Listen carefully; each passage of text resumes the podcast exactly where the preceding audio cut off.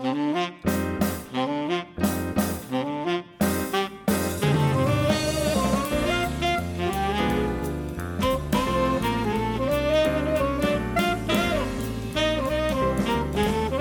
everybody, and welcome to episode 516 of Conversation Street. We're going to be talking about the Coronation Streets that have been on the or TV box between the 28th of March and the 1st of April. That is episode 10,598 to 10,603. Happy April Fool's Day, Gemma. Happy April Fool's Day. See any good April Fools? No, it's been rubbish. It's not even the Coronation Street. Oh, the April Corrie Fool. one was That one's hilarious. been I liked the video that they did. that was funny. I'd forgotten that it was going to come up, and because sometimes Corrie does April Fools and sometimes they don't. And, and yeah, we we kind of you know everyone likes to do an April Fools. There've been a few no, other good- don't.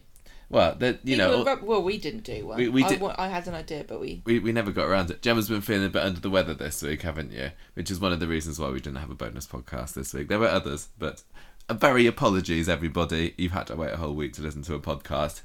Shocking service. Uh, uh, Please accept my gracious, no, my many. I can't Apologies. for being ill. You can't, you can't. That's right. Oh well, never Well, I can, but We're gonna can't see. anything about it. We're gonna see what we can do today. No, the the, the Coronation Street um April Fool's Day thing today was um was the cobble, wasn't it? The uh, what was it? A personal assistant that was actually a cobble. Clever idea. I was um it's funny, and it was um Sally Dynevor who was the voice of the cobble. Yes, so I mean, I, I, I thought because I, I we kind of saw it in stages, didn't we? When I woke up this morning, I saw that there was a picture on the Corrie um, uh, social media of just like a cobble on the table and saying, "Coming soon, the new personal assistant from Coronation Street." It's the cobble, and, and I thought that was it, and I thought that's that's quite an idea, but maybe a fairly low effort one. And then I kind of went on about my day. Then a little bit later, I thought, oh no, there's there's actually a link there, and they made made a web page about it on the Corrie website, which described it, how it worked and everything. And yeah, the voices um with Sally Dynevor and everything. I was like, oh okay, that's pretty good. And then I discovered later on that no, they'd actually had made a video on it, which they'd put on the um on the Instagram, and it was it was great, wasn't it? It had um Michael Bailey asking his cobble, uh, what did he want to know? When does the Rovers open? Oh, when does the Rovers open? And you had uh, Faye asking it what its favourite TV show was, Coronation Street, obviously. And then um, Todd wanting to know what the weather's like, and it's like it's Manchester. What do you think? It's raining. I thought it was a very, very well done one. Simple idea, um, but, but very funny. very, very funny. Liked it, liked it. Congratulations, Coronation Street, for your excellent idea. Uh, the thing is, though, it makes me want to buy one now. I know. I want one. I want the voice of Sally Dynevor and uh, telling me, you know, wishing Look me good window, night you and yeah, exactly, exactly. Um, oh Well- well, I, it said that it comes in um, three shades of grey. I think they should have gone fifty. Um, Well, there's and- definitely Fifty Shades of Grey in Manchester. that's the only colour there is in Manchester, isn't it? no, we love it really. Anyway, that was. They're allowed to joke about it. If we do it, then it's racist. Yeah, exactly, exactly. Um, anyway, anyway, anyway, that was a lot of fun. Um, we have got a competition that we need to do, don't we? This has been the Patreon competition. We are, we, we are. We're picking the winner today. Did you? You've forgotten about this? Yeah, the competition closed last night, and we've been running this all month, and we've had lots of people entering, but only one person can win a whole year's. Yes, that's right, a whole year's worth Patreon subscription at our Rovers Return level. So, Gemma, are you ready to pick the winner? Yes. Definitely. You feel You normally get better assistance than me. no. Well, usually, usually for these Patreon ones, I thought we usually do them ourselves. We don't go for the old uh, celebrity appearances for this one. What are we doing? What are you doing? I'm just loading up the name picker. Would you? Do you want to do the spinning? Press the button, Gemma. Pick our winner. Who is? press what button? Just click here where it says click to spin. Go on, do it, and then we'll find out who the winner is. Oh, the the Well, I thought that wasn't it, Michael. no no here literally where it says click to spin. You click there, not the advert. Gemma, in your best show busy voice, can you announce who our winner is, please? It's Chloe. Chloe. I don't, I don't know Chloe who. I'm not sure. We only had one Chloe enter, so if that was you, congratulations. You're a. Chloe. You have one. You have definitely won. Who's this? What? Oh, okay. No, we can we can do it. Chloe. Chloe, Chloe, Chloe, Chloe has a whole Chloe's year's like Patreon Madonna. subscription. She is. She didn't need no surname, does Chloe? She doesn't need a surname, and she was also a top tier patron of ours, just She- like Madonna. She is. Oh yeah, Madonna. Yeah, she loves those bonus episodes, doesn't she? Speaking of which, we did we did have a uh, new bonus Patreon podcast this week, didn't we? So Chloe will be able to get on there and give it a listen. It was all right. Oh, bless you. Um, we did top five builders who would like to work on our house. So lame. it was it was a kind of lame one this month. I don't know. Maybe people liked it. This, but I mean, it was our thirty first one, so Chloe's going to be able to get on there now and, and listen Yeah, to all got- of them. You got yeah, hours worth. 31. You got over a day's worth of full on oh, entertainment right there for you, Chloe. And yeah, and no to all the bonus adverts, just like our normal. We don't need no adverts. We've been No. going ten years nearly. We don't need adverts. Anyway, Do you want to anyway. do birthdays? Oh, have you got the birthdays? Oh, that's good. You haven't got a quiz because you've been April, poorly, but To- John Thomson, who played Yes. Jesse Chadwick. great. Andrew Whyment. Oh, Andy Whyment's Kirk birthday. Sutherland. I know. Third of April, Marc Baylis, who plays Rob Donovan. Dodd Donovan, congratulations, Fourth happy of- birthday. April, William Tarmey, played Jack Duckworth. Sean Wilson, who played Martin Platt. 6th of April, Ian Redford, who played Keith Appleyard. 7th of April, Lynne Perrie, played Ivy Brennan. Ah, Gorden Kaye, who played Bernard Butler. And Kathy Jones, who played Tricia Hopkins. not a bad mix this week. Happy birthday Pretty to all good, those yeah. people. Well done, and, everybody. and we will just being born. assume that um, I won the quiz, full marks. In fact, maybe I'll get 11 out of 10. So um, I think we'll just get cracking with the rest of the podcast, really, because that's what you came for, really. What do we think about Coronation Street? Well, here it is. Okay, street talk time, and oh gosh, it was a good episode. Good week of Coronation Street actually this week. I very much enjoyed all of this stuff. Did you like this week's Coronation Street, Gemma? Was it not great? Yes, it was great. Yeah, so good. I, I, I mean, it had most of the stories that um, were in there were the ones that I'd been particularly enjoying. You had your your, your Imran and Toya and Abby story, the Happy Happy Babby Baby story, which was going to kick off today. We had the Rick and Mortis story with poor old Laura confessing to Rick's murder. Um, we had cute stuff with Emma. I thought we'd call it Happily Emma After because it sounds like she's, unlike Toya, she is going to have a happy fairy tale ending with this lovely chap, John. Um, Especially if she doesn't actually skydive out of a real plane. Yes, yeah, I think she should stick to the uh, the Yeah. fake ones, the indoor ones. Stay Did you like? Would you like to do that? No. Did you fancy having your cheeks flapping about like Emma's? No, not your thing. I don't know. It looks kind of fun. And we had the T- TIM TMI story with Tim and Sally. Um, summer burnout. That's a thing. Um, and we also had stuff with. What summer burnout? Well, I, did, I was just I was having a look it at where you look at storyline titles. too much? No, um, it's just you know, when you kind of feel like you, yeah. What did I say it was? Like when you feel a bit like you haven't you know, been a bit lethargic around summer and you can't bring yourself to do anything because it's too hot and you can't. I don't know. There's a rubbish storyline God, title, but at least about it's, everything, don't at least it's got one. I haven't got a storyline title for the number nine stuff, but we have got Gemma. I don't know. This is why it, this is personally a five out of five week for you. We did have a bit more of the thrill of the chess storyline in today's episode. So, uh, You start. I will start off with a Happy Babby Baby storyline, and um, oh, this is not going to be a happy Billy ever after for those two because it's all over, Gemma. Our favourite relationship, our, our couple that we have identified with all this it, time, the the, of the ones that we would definitely go around their house Not for a dinner party. anymore. Not doing this podcast. Done, anymore. Uh, over with, tragic stuff. Oh my gosh! But if she wants to offload that castle thing, I love it.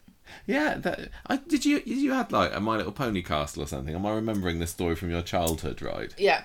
Is this the one that your dad went out and queued up to buy you or something? No. My dad queued up to buy me Zelda on the SNES. Oh yeah, but you wanted a pink fairy tale castle. This was a different time. It wasn't a simultaneous event. I hope not. You're a little bit old for it then. Okay, anyway, so there wasn't much of this storyline on Monday. It was just kind of the warm up time there. Um, what are you saying about? Nothing, nothing. Nothing, nothing. I just remember having your happy memories of your Princess Castle. Um, so Imran is off to see Abby on Monday's episode because um, it's the hearing on Wednesday. You need to go and settle her nerves. He tries to put on a brave face about it, but um, this could meet. This is pretty important to him because it's not just obviously Abby keeping her baby that's on the line or, or his own reputation, which uh, has probably not been doing so great recently because after a lot of few cases, but he could be losing his own son if this goes badly. So um, he and Abby are at the hospital. We have a scene with them later, both being very doting parents. Abby um, to Imran is just uh, he's besotted with this little kid, isn't he? And it's like everything else has stopped. He doesn't care. It's not he doesn't care about Elsie and Toya, but I think for Imran, um, Alfie trumps all, wouldn't you say? Yes. Yes, indeed. Um, everything is happy and lovely. Um, although he does look a bit worried when Abby's out of sight because, like I said, he, he could be losing this kid on Wednesday. Abby He's also ill. Hmm? Who's oh uh, oh yeah, Alfie is also ill. He's got bad bad guts. So Abby says to Imran, um, look, when are you going to break it to Toya? When are you going to tell her that you've got a secret baby? Because she didn't think he's going to do it. She didn't think he's got the guts to do it. And he says, look, I just need to choose the right moment. And then, speak of the devil, in comes Toya. Um, they were supposed to be looking at wedding venues or something later that episode, but she says, "Oh, I've cancelled it, Imran, because I'm just I want to make it so you can concentrate on this on this case, and don't worry, I'm sure we'll have plenty of chance to do that later." Hmm. Good job they didn't put a deposit down. That's all I can say. Would have been bad. Yes, Wednesday. Um, Imran is looking a bit sad and he tries sneaking off um, out of the house first thing in the morning. But Toya catches him. He's like, Where are you off to, mister? And he's like, I'm just going to sort out things with Abby before the trial. And Toya, still very, very naive, Toya. Poor, poor Toya. saying, Oh, Imran, you're such a dedicated lawyer. Oh, you're, you're so wonderful. Abby is lucky to have you. And he's like, Yeah. Anyway, off I go. So um, he, he's actually he's back at the hospital again, fawning over Alfie, and he says, "Look, Abby, I don't know whether I don't think this ru- this ruling is going to go in our favour today, in your favour, sorry, today." And um, and she says, "But I need this. I need to have a chance to have a fresh new start. I need to make Seb proud. Um, I'll never let you down, Alfie." So um, he's being a bit of a realist about the situation because I guess he's seen similar cases like this in the past. But she thinks, I'm Abby Franklin Webster. Everything always goes all right for me. It's going to be fine. I need this to be fine. Please make this be fine.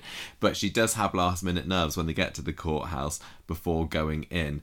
Um, and, and Imran kind of has a sit down with her outside the room and says, Look, I'm risking a lot too here not just you, what with this whole undisclosed fatherhood thing. And if I get found out, I could get struck off um, because he's he's not declared a um, link to, to the baby or that that's it, isn't it? He hasn't declared an interest in the case. No, he he's got somewhat of a vested interest in this case, um, and I could literally lose everything now. Um, and then hey, Toya turns up for support, so always knows the right moment to pop in and make things a little bit more tense for them all. So they go in. Um, prosecute is it prosecution? The person that was saying no abby shouldn't keep the baby. I really They're do not- not, know who that person. she's not being a criminal is she? It's a hearing. I don't know. I, I don't know. Who, whoever it is that's that's the anti imran says look look at that abby. She's what a, what a, what a drug addled strumpet she is. She shouldn't be in charge of a baby. She's already given her two siblings away.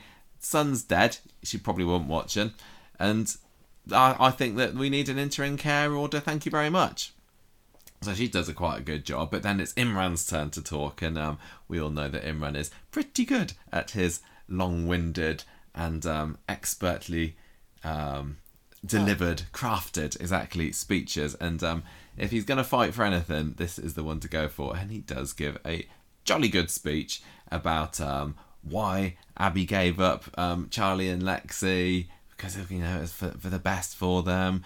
Also, don't forget Seb died last year. That's a bit tragic, isn't it? And you want to whip this baby away from her as well? Oh, that's just not cricket, mate. So that was pretty stressful. Also, she didn't know she was pregnant with Alfie. Honestly, that other that other woman there that was just talking says that of course she should know, but she didn't. She just she just dropped a baby. It happens. Um, and you know what though? When she saw baby Alfie for the first time, she knew she wanted him by golly. But the judge doesn't seem to have been convinced. Abby's behaviour, she says, cannot be excused. Don't know who the father is. What a mess this whole situation is. Interim care order granted. So just as Imran had um, warned, Alfie is not going to d- does what does it actually mean? Does it mean that he will just end up in the uh, in with a foster care, or he's going to be you know down the orphanages, stuffing, scrubbing out the insides of chimneys and everything? Well, they're having another hearing, aren't they? Is that I, I can't remember what's happened with it. I Yeah, but- because she's going to appeal or something. oh well, uh, maybe she says Well, later. that's why. That's why this other bloke's involved. You know, Oh yeah yeah yeah yeah the Elliot later yeah okay but I suppose if they interim. You know what that means. don't for the so time interim being care order. Okay, so for the time being, Alfie is going to be um, going off somewhere else. Although I mean, he's not going to be going anywhere for the moment, is he? Because he's he's hooked up to the uh, the medical equipment at the hospital. Anyway, um, Imran's telling Alf, uh, Abby, look, don't give up hope, uh, and she she she is determined not to. So they go back to the street, have a nice cuppa in Roy's. Um, Toya and Imran. do. Toya and Imran do. I don't know why they don't just go home, make one there, because Imran just wants to have a cry. But he, I think maybe maybe he just likes the idea of having a public. But does he want does he want Roy to come and pat him on the head or something? He wants a free cup of tea. Do you think so? Do you think if he looks if he Maybe you kind get of a biscuit. yeah does his sad eyes at Roy, he'll get a free cup of tea out of it. Maybe you're right. He's he's ut- utterly distraught at this, and Toya's look like look just let love just please don't torture yourself about this one. Maybe this is the best thing for Abby and Alfie right now. It'll give her some time to get back on her feet. Um, she's just trying to see the positives in the situation, and she's also a little bit confused about why Imran's taking this so badly. I mean, he loses course at co- uh, cases all the time. Surely by now he's used to it. And why is this one affecting him so much? And he says, "Look, just a bit much. What with the Elsie situation, it's a bit close to home because we we got our um, whole uh, adoption thing going on there." Um, yeah, and it's just just really affecting me. So maybe I should take a step back. And she's like, "Well, if that's what you think is best, I will support you no matter what." Well, she doesn't stick with that, does she? That's very true. Only one episode later. Um, so Toya goes to goes to the Abbey. She meets her in the street. Um, Yeah, she she bumps into her, doesn't she? She thinks that Imran has told her by now that he's taking a step back and he's going to find um, another another lawyer to take on the case. And she doesn't take the news well. She just kind of says, "Oh, fine." Turns Well, yeah, round. Toya tells Abby this. Yeah, yeah. Toya tells Abby. Uh, Abby. Abby spins round on her heels and clops off down the street. Um, Imran arrives at the hospital later. He realizes he's got five missed calls from Abby, um, and uh, he, so he goes to the woman at the desk and is like, "Hello, it's me, Imran. I've come to see Alfie, please." And she's like, um, "Sorry, Abby's requested that you don't see the baby anymore." Um, so he has to go round to her um, flat. She's just, where's she staying at the moment? Have they said? Is she in the? She's staying in the precinct. Oh yeah, yeah, yeah, yeah. Was she was she, she, she he goes around there, hammers on her door, and says, "Look, you can't stop me seeing my son." So she um she lets him in. They have a bit of a Barney. He says, "Look, Toy was just getting too close to the truth here. I've had to take a step back." Um, she's like, "Well, you should have just lied about it. That's your job, isn't it? You're a lawyer." And he says, "Look, I'm going to get you another one, a specialist." Um, That would not- have been good to start with, though, wouldn't it? Because then you wouldn't have got into this mess about not being able to put your name on the certificate. well, uh, no, I get, I get that he wanted to No, he's being add a bit of personal touch. He's being cheap. well, it's cost him dearly now. She, she she's like, I'm not going to lose my son over this. Um, and, and she's uh, and and also Imran says I'm going to put my name on the birth certificate too. So that's going to be um that's going to make things a bit better for us. And she doesn't believe he's do it. What's that going to mean for the adoption of Elsie? And he says, look, my son comes first, and he always will. Oh, poor, dear. poor Elsie. Poor Toya. I know, poor everybody. Um, so he gets home. He's all smiley. He's like, oh, I've solved my problem, I can't tell you about it, Toya. He says, look, I told Abby that I'm stepping away from the case. I'm focusing on Elsie now. Um, and um, and speak of speaking of Elsie, she kind of calls Toya into her room. Elsie, I think Elsie has definitely had more lines this week than ever in total, hasn't she? Yeah. Nothing Yeah. of any particular substance. More just like, come and play with me, come and read me a story, or whatever. But very, very cute. Anyway, Toya gets called into Elsie's room, and the door's barely closed before Imran does his sneaky look, s- uh, sneaks his phone out of his uh, suit pocket, and phones up Abby very loudly, even though Toya's just in the next room, telling her, "Look, I've been in touch with a great adoption lawyer." It's this was um, Elliot something or other. Is the same person that uh, helped um, with the adoption of Ollie. I think he said. I don't know. He Uh, was or- involved. no, he was to oh, do no, with was it stuff. Oh yeah, it was. Oh, yeah, that's that's right. That's right. Anyway, Leanne. got this great Leanne- bloke. Yeah. Um, and um, look, I'm going to pay for him and everything. Don't worry about Toya. Everything's going to be fine. Hmm. It isn't, is basically the synopsis for Friday's episode. It is not fine, but it was very dramatic, so that was good. And um, Toya and Imran are starting the episode talking about uh, the fact that they've got this meeting with the social worker later about Abby, um, about Elsie, sorry. um, Abby um, contacts Toya and tells her about being represented by Elliot, which Imran says, "Oh yeah, I knew about that. Um, I convinced him to do it pro bono." Lie. Yes, I know, I know it is. Imran swears to Abby that he's going to tell Toya the truth about the birth certificate after this adoption meeting because they've they've been to town or wherever you go first thing, haven't they? So they've got this paperwork. Abby's got the the, the, the birth certificate stashed away in her bag. Um, but yeah, Imran says, I'll, t- I'll tell Toya about it. He goes off. Then Toya pops out of the cafe, bumps into Abby, spills a load of coffee all over her, and um, offers to help her up. And she sees um, this package in Abby's bag, which Abby like snatches away, which gets uh, uh, Toya a little bit suspicious. What's going on there? I've never then? seen anybody keep a birth certificate in a padded envelope. I don't. Know. It's a good job it was, wasn't it? It wasn't just loose. Otherwise, you'd have to go back to town again and get a get a replacement for the coffee stained one. Um. Anyway, uh, No, that's Kevin. how you age it to make it look authentic. Is that is that right? Is yeah, you screw it up and then you cover it in tea bags. Maybe when Alfie grows up, he can say, "Mum, why has I got why have I got coffee all over my birth certificate?" Like, well, watch- son, there's a watch the funny story behind that. it was a good one, I promise. Kevin goes over to the Abbey later. Um, oh no, pretty soon after to check that she's okay because he can see that she's been a bit flustered in the street. She hides the birth certificate away as well and says, "Well, what are you doing here?" He says, "I'm just worried about you." But yeah, he's um, he's spotted this envelope and he thinks there's something suspicious going on there. He thinks you know, drugs or whatever or a gun. I don't know. Um, she says, "Look, you're just checking that I'm clean." I absolutely am. Um, oh no, this is um, this is in the flat later, isn't it? Yeah. Yeah, sorry, I forgot because Kevin had. I missed the fact that Kevin went to see Toya, and Toya was like, "Well, there's something funny going on with Abby. She saw this package." That's right. So Kevin's at Abby's flat now. He's seeing this envelope um, She's in her bag. tea. She goes. He's like, "Abby, Abby, make me a cup of tea." Yep. Um, she says, "Right, off the kitchen. Don't look in my bag or anything, Kevin." He does. He opens the bag, finds the wallet, looks at the certificate. He knows the truth. Ah. And I thought this is great. I didn't expect it to happen. I didn't know when I was expecting it to all come out, but even if it was going to be today's episode, which I had a bit of a suspicion about, I didn't expect it to be this early on in the episode, and the rest of it was just the rather dramatic fallout. So Abby, um, Abby hears the door slam from the kitchen, goes into the lounge. She sees the paperwork all on the sofa, and she's like, "Oh my gosh, the truth is out! Imran, Imran, ring, ring, ring! You can't phone me." He, he's he's at this adoption meeting at the moment, so he doesn't pick up the call. But she says, "Toya, no, uh, no, sorry, Kevin knows what we're gonna do about it." So meanwhile, this um, adoption meeting is just starting. Imran's starting to get a little bit worried. He's sitting there with the woman, and Toya hasn't turned up at this point. Um, he's he's making small talk, yeah, yeah, and, uh, but um, and he's having the time of his life because he thinks everything's gonna work out.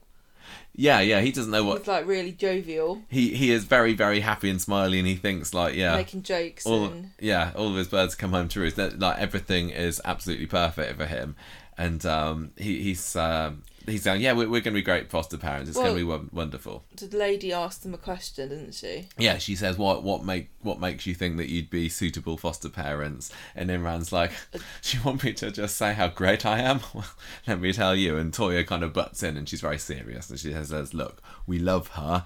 We do anything for her, no matter what it means for us. Um, we want what's best for her." And what? Did she say?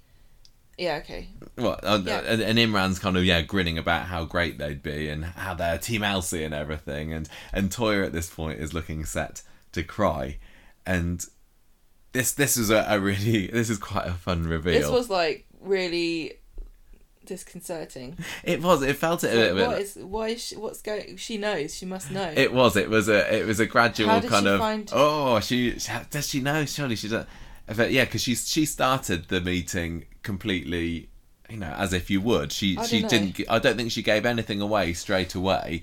Uh, her response about oh we love her just came from a sense of to to me coming from a place of this is really really important to me. I've always wanted a child. Yeah. That I've got this little cutie pie in my grasp.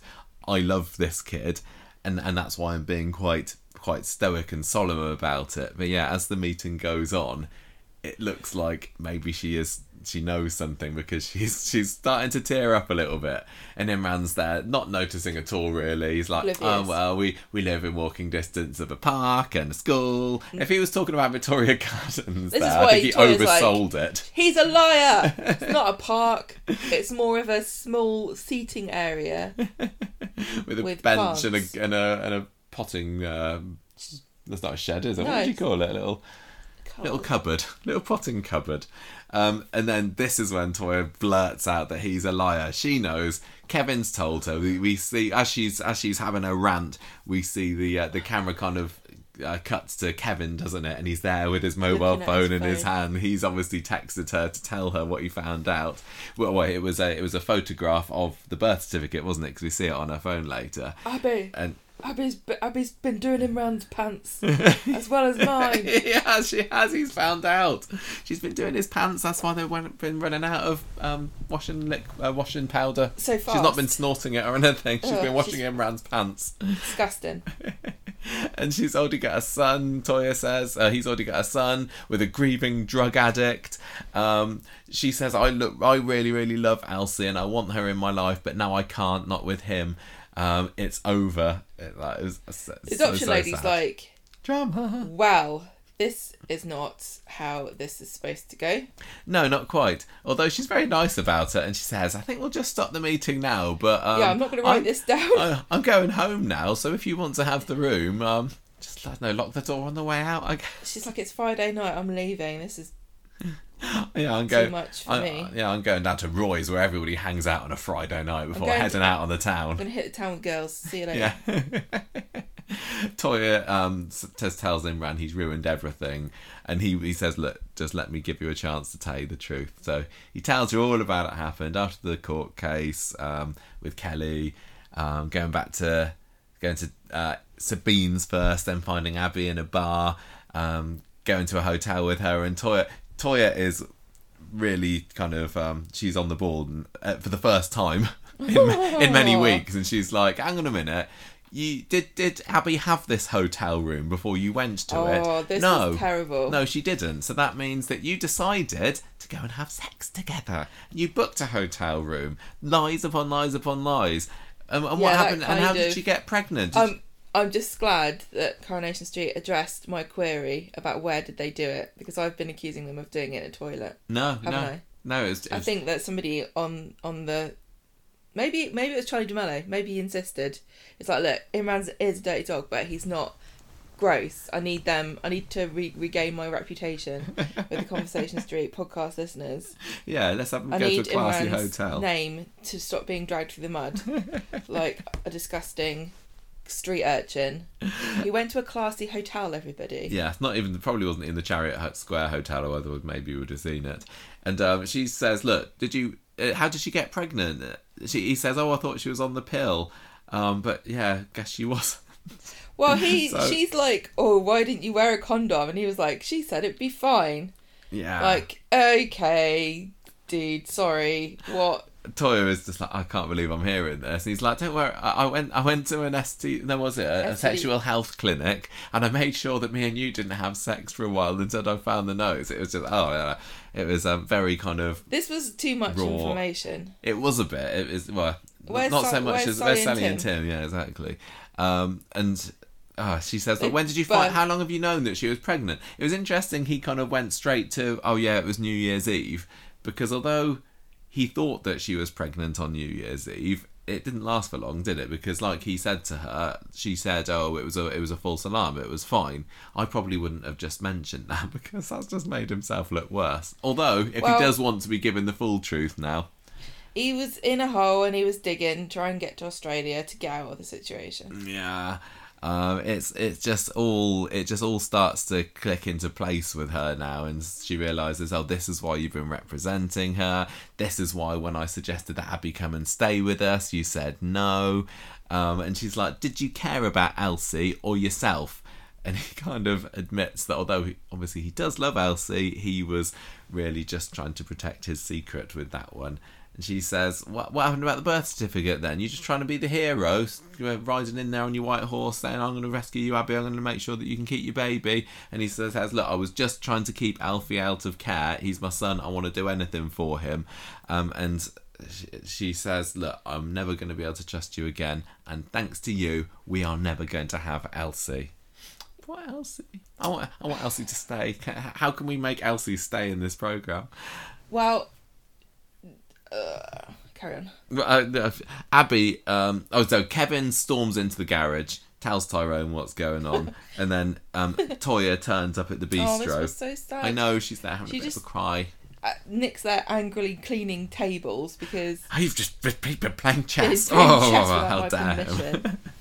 So um, And yeah, then she comes and puts everything into perspective for him. yeah, it does a little bit. I don't know. I don't think Nick just kind of Nick's sneaks out. of, of having things in perspective.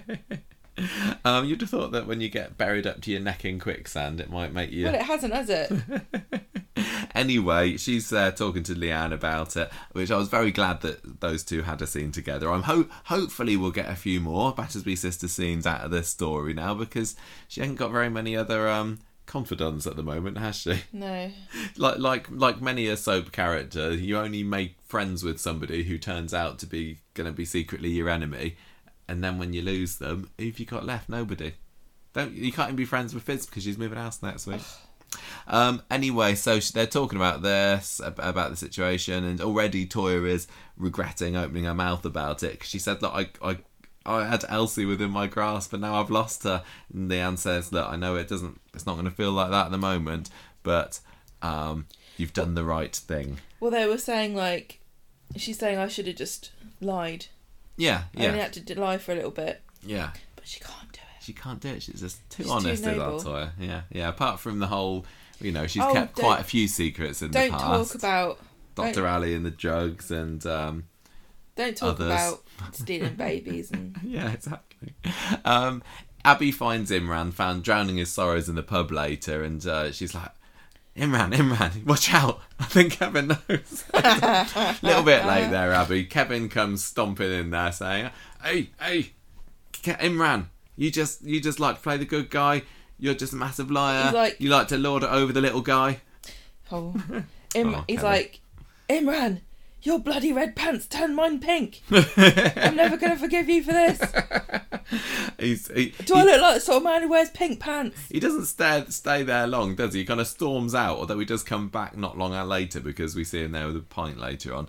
Anyway, he says, Yeah. "Look, just don't screw Alfie up," He and he storms out off. for effect and then he waits for him to leave and comes back. and Anyway. I wanted a pint. Yeah. So Abby tries to apologise to him later and says, "Look, I do love you, Kevin. Um, this is what I do to people I love. Isn't that proof?" Um, but um, she basically says, "Look, you're better off without me, to be honest." Um, end of the episode. We have Imran coming home. Toya is still fuming. She I don't think she's fuming. Well, no, she, I well, think she's beyond that. beyond fuming. Uh, what's that?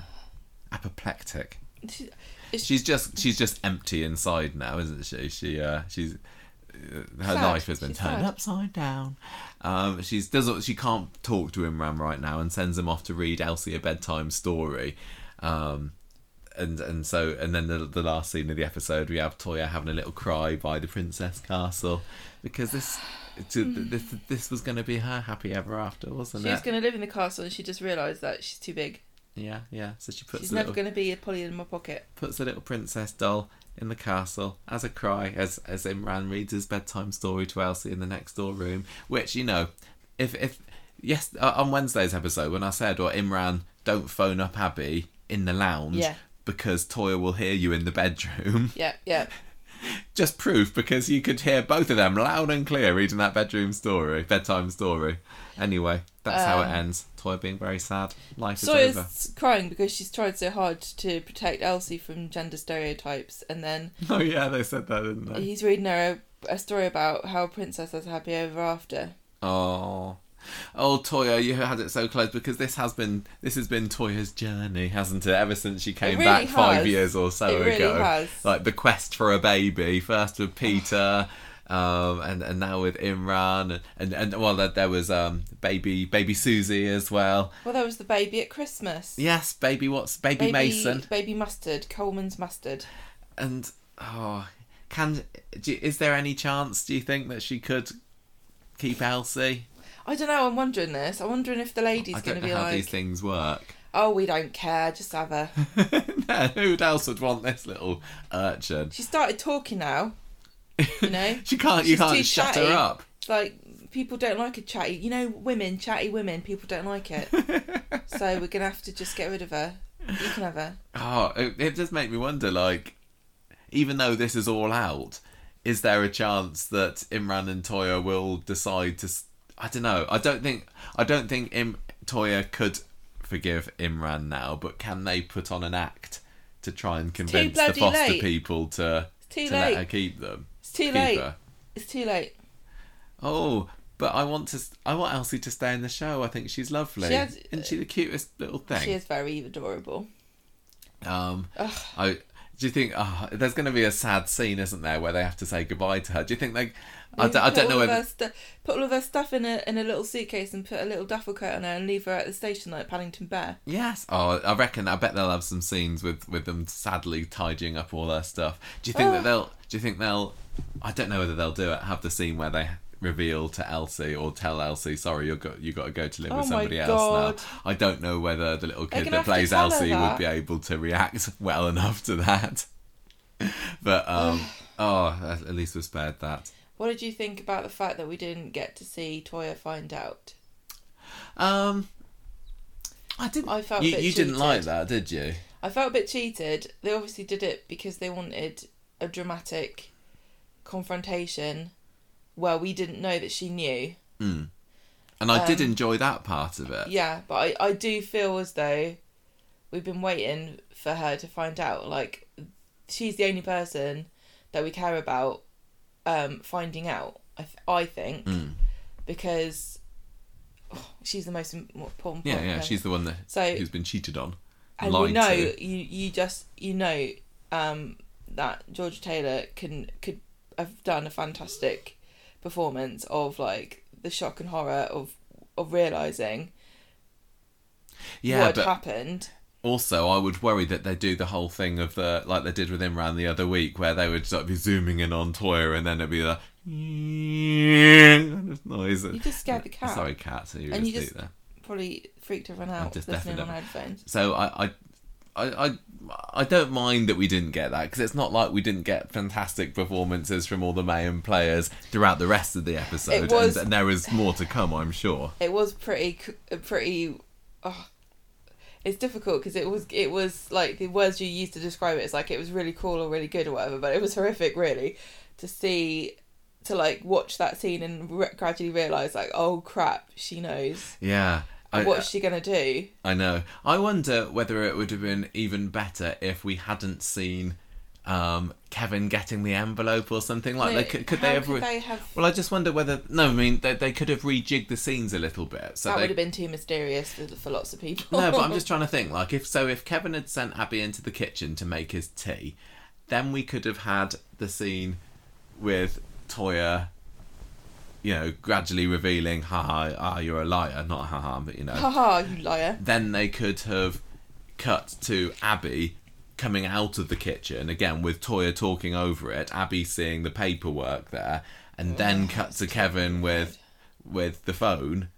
I I, I think because as we were watching I it, didn't like. were I didn't like the bit where we cut to, to Kevin. It's like nobody was sitting there going, "But how could she possibly have found out?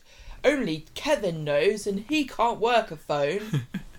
I didn't I didn't mind that to be honest. I didn't mind. Yeah, but you're right. You probably did have to ask. her. It's like we know. Tim, how do you send a picture message? can bloody work it out. It, we didn't need the dots connecting that much. No, I, I don't know. I, I, I, I quite liked how it was, but um, yeah, just very very surprised how soon it came. I You know. were- I'm really. Did you go into today's episode? No, no, no. It was brilliant. It It's all come out so quickly. yeah, and and the best thing oh, was bloody hell! the best thing was how it bloody idiot. it happened halfway through the episode, so we got to see the fallout rather than wait for the whole weekend. Um, so so good. Um, do you do you think that um, Toya did the right thing, or should, Well, should she have just kept it quiet? This is a soap, so everybody's doing the worst possible thing, aren't they? For their like, no, no, nothing's gonna run smoothly. So you know, why on earth did Imran defend um, Abby, even though he actually should not have done that because now he stitched himself up? He can't be. Um, Yeah, so is he going to get disbarred now? surely he's going to have his license taken off him, and he's going to be like Todd. You know, Yeah. there's going to be so many lawyers Well, on maybe- that street who can't practice law anymore. yeah, yeah. I mean, two's quite a lot, Yeah. For for a back street in Salford. Um, sorry, Weatherfield. Um, yeah, so he's stupid for doing that. Then he's stupid for putting his bloody name on the certificate because if he's going to do that, he should have done it to start with and then got Elliot. It's so it's so annoying. I know But- it's part of the plot, but really, get- you would think that he'd be smarter than this. I get like, why why he he put his bloody name on it? You can put your name on. I think you can add your name as a dad. Yeah, but I, I, he put his name on it to try and secure Elsie and like as a as a bit of a backup. Like if Secure Elsie. not sorry Elsie, secure Alfie. So like if if Abby was going to lose her, then at least because one of the things the judge said was, "Well, we don't know who the father is," Yeah, so he thought the case would be better for him if his name was on Yeah. the certificate. Now, yeah, exactly. But now he's he's stupid, isn't he? Oh, And like, really, why does he need Elliot now? He doesn't really, because he could just say, "Oh, it's my kid. I'll have him." I do, I, Do you know? What I'm, do you Yeah, understand yeah, what yeah. I'm saying? yeah, yeah, I get it. Like, it, it's baffling. And then Toya could not shut her mouth for half an hour and just be like, la la la la la. Like, she didn't even have to say anything, did she? She could have just not said anything Mm, and waited to see if they could have Elsie adopted. Because once I, I don't understand how I don't understand what this meeting was for. I don't know if at the end of it the woman's like, "Well, you haven't outed yourself as maniacs, so here's yeah, that's what I was thinking. I, I didn't. It didn't feel like they were going into that meeting and they would be told at the end of it, "She's yours now for the rest of your lives." It just Yeah. felt like a meeting to discuss the options. Yeah, like, So- oh, do you actually want to go ahead with this or or not? Yeah, so I but think then, but then she, but then Toya said, like, I could have, you know, if that was it. I, I could have just had her, and then I didn't. I I messed it up. I think It's that so Toya realised she would have had to have kept lying about it or kept kept it from Imran that she knows the truth for a lot longer. I think if she had only had to held out for half an hour or so, maybe she could have done. But yeah, she she knew that it was going to be longer than that. Um, and maybe maybe maybe she it's because she knows that she she she doesn't want to be a single mum to Elsie, and she and she is just thinking of what's best for her, and and that's what she wants, what's best for this little kid, and and It's yeah, but is what is what is best for her to like be abandoned again? well, I get I don't know, I don't know. I think also Toya, another reason that she blurted it out was just because um she realizes how naive she's been for so long. Like she has been blindly stumbling through these past months on Coronation Street, hasn't she? Just like thinking everything's fine. I live in a perfect family bliss. Although you know that's not completely true because she did know that Imran had Yeah, she cheated knew. on her. Yeah, she knew that. but- Thought it was a, a random, random drug addled strumpet, not a specific one, yes. not a grieving drug addict. Well, she she'd given him the benefit of the doubt, and and eh, eh, she like you know six months ago she was ready to call it a day on the relationship. Then wasn't she? Um, but she said he, she let him convince her to give it another chance, and now she just feels utterly stupid that Yeah. she's been completely blind about it. So. You know, I don't, I don't blame her for bubbling over a little bit. Do you think that did, did Kevin do the right thing as well? Was, there's, Kevin Ke- wasn't. Kevin, Kevin, yeah, Kevin was right here. He but he wasn't to should have know that- snooped. He shouldn't have snooped. But then he thought she was on drugs again. I don't know. Yeah, yeah, he did. He, he was just I know. checking. He, yeah, I know. I'm just saying. I he don't he know didn't whether realise. I don't think that Toya and Imran were at a adoption hearing or adoption meeting, fostering it meeting, matter? whatever it was. No, it doesn't. It, it not. But it's not like he tried to, He wasn't trying to ruin their to lives. sabotage. No, exactly, exactly. Well, he does. He f- he probably feels bad for Toya. Yeah, Mike. Le Vell was uh, was great again this yeah, week, wasn't everyone he? was yeah. fantastic. Obviously, I mean, I d- kind of becomes redundant to say, doesn't it? Like how great Mm. everybody in this, like what what great performance they've got for these Yeah, these I scenes. loved it. Like we like the we like the actors anyway, but they're really fantastic at delivering scene after scene after scene with these really Well, powerful George's emotions. uh, performances were gut wrenching towards the end. I thought. Georgia, Uh, yeah, I thought it was George. Georgia. Yeah. Um, and we've she's not had much of a chance to do that for a while, has she? She's I just. dunno. she's been, I think she's been quite a, a, a background Oh character God. in this story, and she's just been like popping into the hospital, going, "Hello, everything okay?" Or Oh Imran, you're so lovely. Or Im- you know, she she hasn't had to do any massive, massive, heavy drama like this for a long time, or not very much of it anyway. Um, so yeah, it was fantastic being able to get her to give her a chance to show off her acting chops today. Imran or Charlie's performance was uh, brilliant. Um, I loved his little court scenes earlier in the week as well. Um, oh, but it's just so sad that that the relationship is over now. Oh, they had such a lovely little family unit And, like, of there, all didn't the- they? We, we the- knew it was coming. Of all the times to like break up during a bloody adoption hearing, know. Oh, what you pair of muppets, Imran, you ruined everything. Oh, oh my god, dig a hole and die in it. What do you think's going to happen to them next then? So Imran's Yeah, how what is gonna Like- like, the the adoption lady was like, look, it's Friday afternoon, it's five o'clock. I can't be dealing with this. Lock the room when you're done. I'll see you on Monday.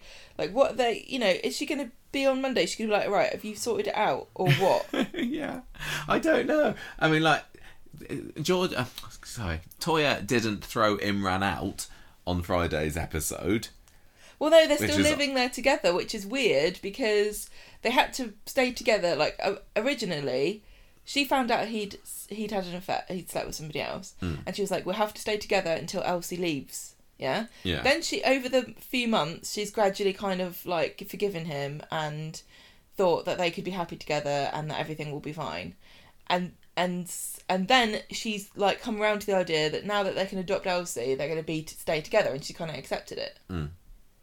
And now, I forgot. I've lost my train. of I wonder whether this was, in, in a way, is this the best thing? And is if the only reason that Toya agreed to take Imran back is because No, she genuinely like the the glances that she's been giving him is like, I can forgive you. I can forgive you. yeah, it'll be all right in the end. I'm kind of getting everything that I want, really. Um, Mm. And we said no more secrets, so Yeah. I trust him completely. Were you hoping for a little bit more fireworks and you know throwing the plastic bag bin bag with all his uh, posh suits out the window? I don't think that's a Toya and Imran kind of reaction. Although maybe on Monday. I I hope I I, I hope that we are going to see a little bit more. I'm, I'm sure we will, but um yeah, if she she's gonna she's gonna have to throw him out. Um, is he going to go and doss down with Abby or something? Because he hasn't got anywhere else to stay. I mean, I suppose Well, he could wouldn't try and let him crash stay at. with me, suppose he could try and crash at. Um, Kevin's. mm, I don't think so. You I can show him how to use the washing machine. I was going to say Adam and Sarah's possibly. Um, oh my god, yeah, that would be quite funny.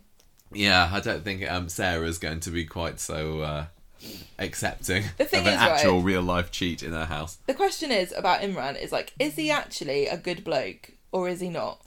Exactly, this is the thing, isn't it? Because there, there were a couple of characters today saying you think that you're a good guy and you, Yeah. you kind of you act like you're the moral high ground Yeah, yeah. And, and everything, but actually you're just lying scum. And like it's, the facade that he puts on of this like caring guy I don't is think that it. just fake? No, I don't but- think it is. But at the end of the day, though, yeah, I think I think he is a genuinely good guy, and I still really don't really like Imran But despite all is, of this. But he's got he's somebody who does stupid things. but he's got a form for this, though. You know, Mm. He he has. I mean, yeah, he this isn't the cheated first. on his his wife, and that's why they got divorced. Yeah, when he when he got together with Toya, he was Yeah, he was doubling up with Leanne at the same time as well.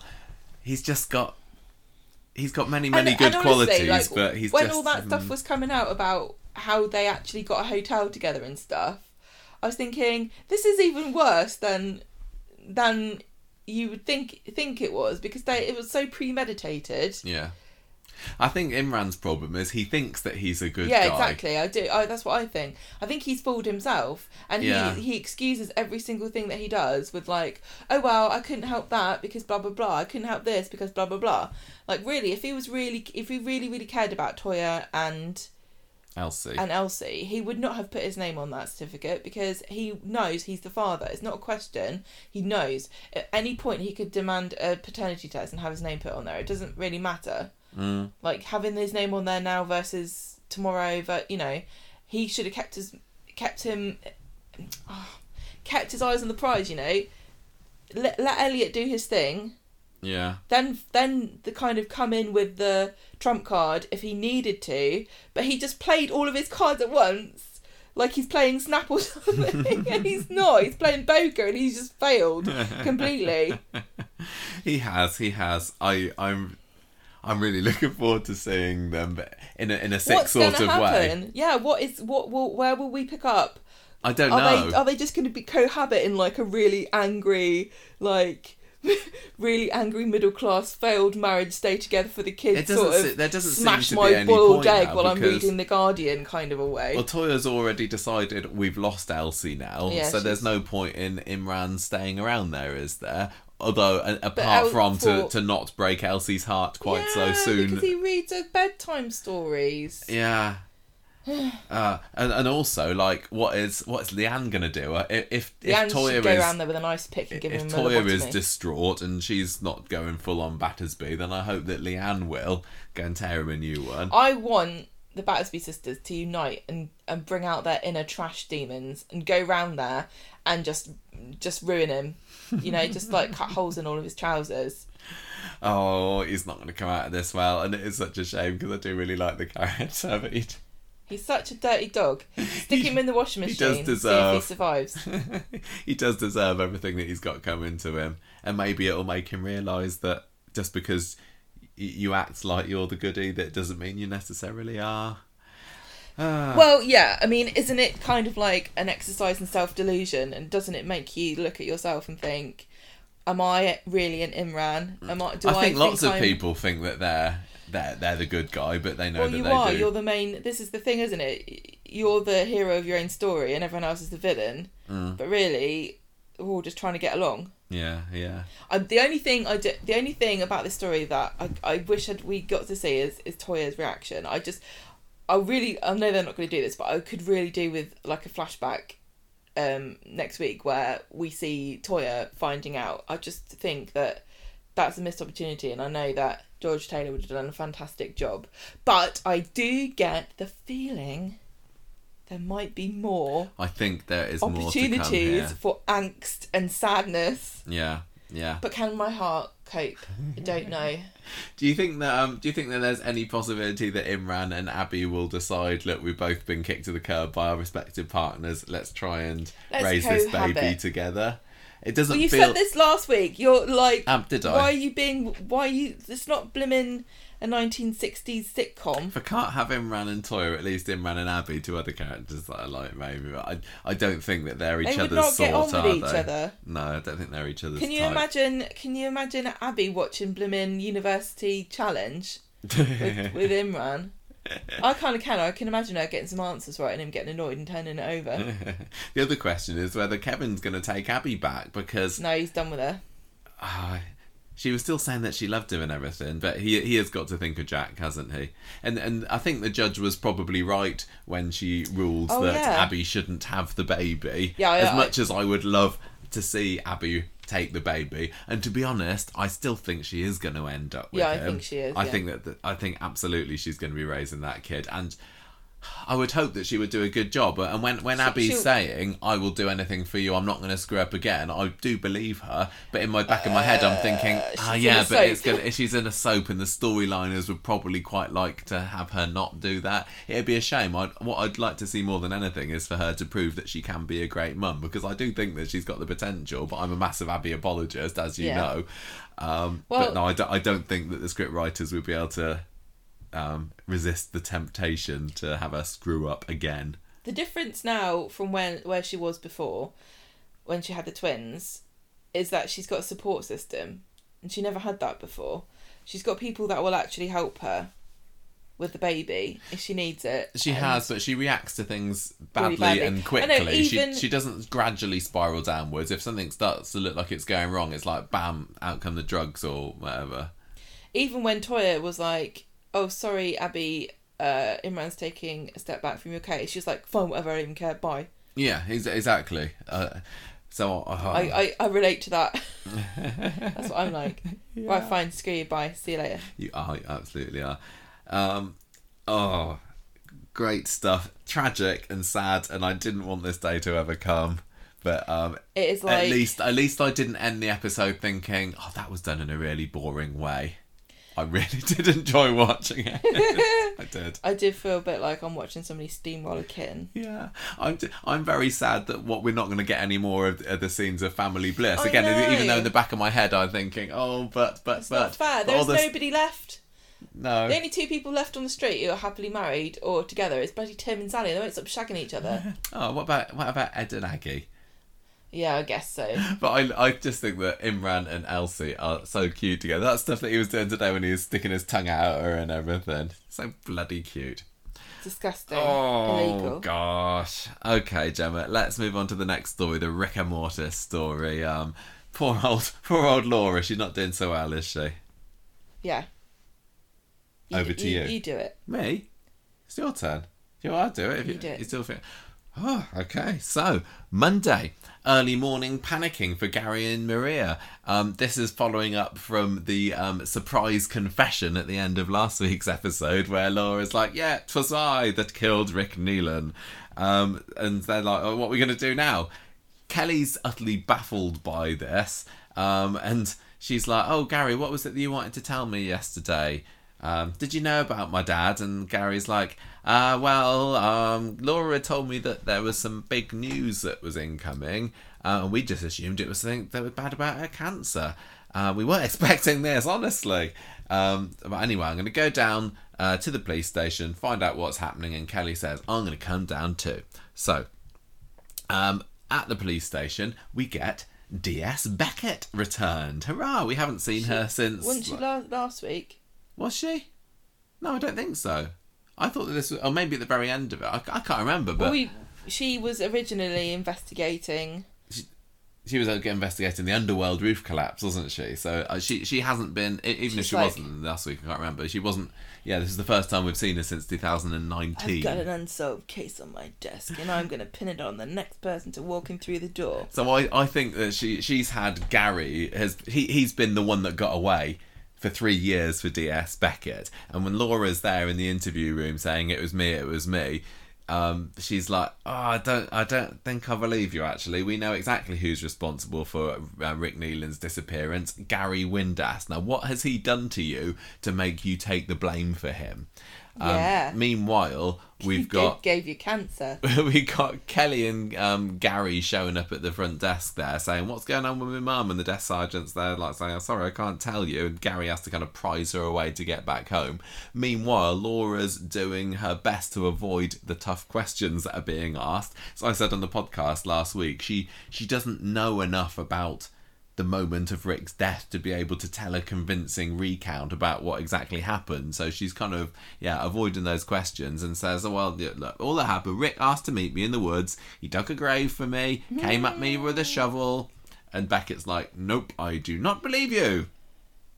Um, Gary gets back to the flat later. Ma- Maria's kind of weirded out by how calm he's being about all this. Um, Kelly, meanwhile, is raiding the place for any kind of clue that she might find to prove her mum's innocence. I don't know what she's expecting to find particularly. Um, and then she, but then she realizes, hang on a minute, why did she even employ this private investigator the other week? If she'd killed Rick, would she be doing this? Because she could just find that he ends up spiraling round and pointing the finger at her. That'd be too risky. Uh, Gary's right. You're right. I'm going to phone him up, see what's going on with this. So um, then Kelly gets a news alert from the Gazette on her phone, um, and we Why? get to see Why has Kelly got ne- the Gazette? A news alert on the, of she the likes Gazette. to keep Like, up with the local goings on in Boop, boop. environment and stuff. the bypass has been rejected. Boop boop. New play area set up in Bessie Street. boop boop. Residents reject speed bump initiative. Um, boop boop. What are the top five places to get a hot pot in Weatherfield? Number five will shock you. well, Boop, it, boop. it- stop it! Let me say what I was sure. So this was saying that they've stopped development on the training ground, and things are happening very fast here as well, aren't they? Never mind the Toya and Imran story, but like it was They, last Wednesday. week they maybe gonna. they started building there, Yeah. and by Monday this week they've already had to halt work on it. Well, that's probably why they got started quick. They're like, "Oh no, this is dodgy, right? We're involved in a story. There's cameras everywhere. Go really fast because this could go wrong. I've seen it happen before." So we see this close up of the Gazette article that, though only being about three sentences long, had two spelling mistakes in it, I noticed. But anyway, they've stopped the development on the training ground so the police can search for a body. Um, and we see this, there's this great tracking shot of Beckett striding up to the building works, isn't there? I know. I want to. D- I want a spin off. DS Beckett investigates. Yeah, I, d- I need a spin off with Beckett, Fringe McBangs, Yeah. um, what's her face? Yeah. What's her face? What's her name? The other one, the girl. You're great asking one. me. I don't know. I know who you mean. Everyone's Resting, bi- a resting bitch face. Everyone's screaming at us. Oh, I can't remember what her name is. That's really bad. Um, anyway, I'm sorry. I failed every, everyone today. so no, that that see, she kind of turns turns up at the at the uh, the at the building site, and there's these kids there going, "Oh, what they're looking for," and one of them goes, "Oh, it's Tommy Orpington's career." It was Great. I was hoping to see a little bit more Those of the kids know what's up. investigating there, but we didn't. There's literally that was the only scene that they had. I want to see the Like a moment that they grim, like a grim bit of black plastic poking out of the. Yeah, ground. they they really missed a trick. That that would have only I don't know. Maybe they It filmed not- it and then they realised that they used the wrong tape and it said dress, uh, dress set do not enter instead of crime scene. D.S. McKinnon. D.S. McKinnon. That's the one I was thinking of. How did that come to you? I don't know.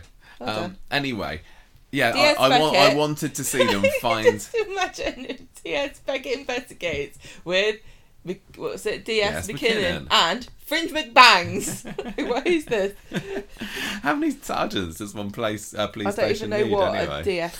sergeant. What is that? D.S. Sergeant. second, second from bottom, but still kind sergeant? of important. No, um, Well, detective sergeant. Yeah. Um, so anyway, yeah, they should have shown the moment the body was found, but they didn't. Um, Kelly, meanwhile, back at the flat, is saying, "Look, Gary, could you actually kill someone?" And he says, "I wish I could say no, but sometimes anybody could be driven to anything." He kind of Well, it's like, the, look, are you asking me if this philosophically, right? Yeah, anyone could kill anybody. But if you're asking me specifically about a specific murder, I'm going to always say no.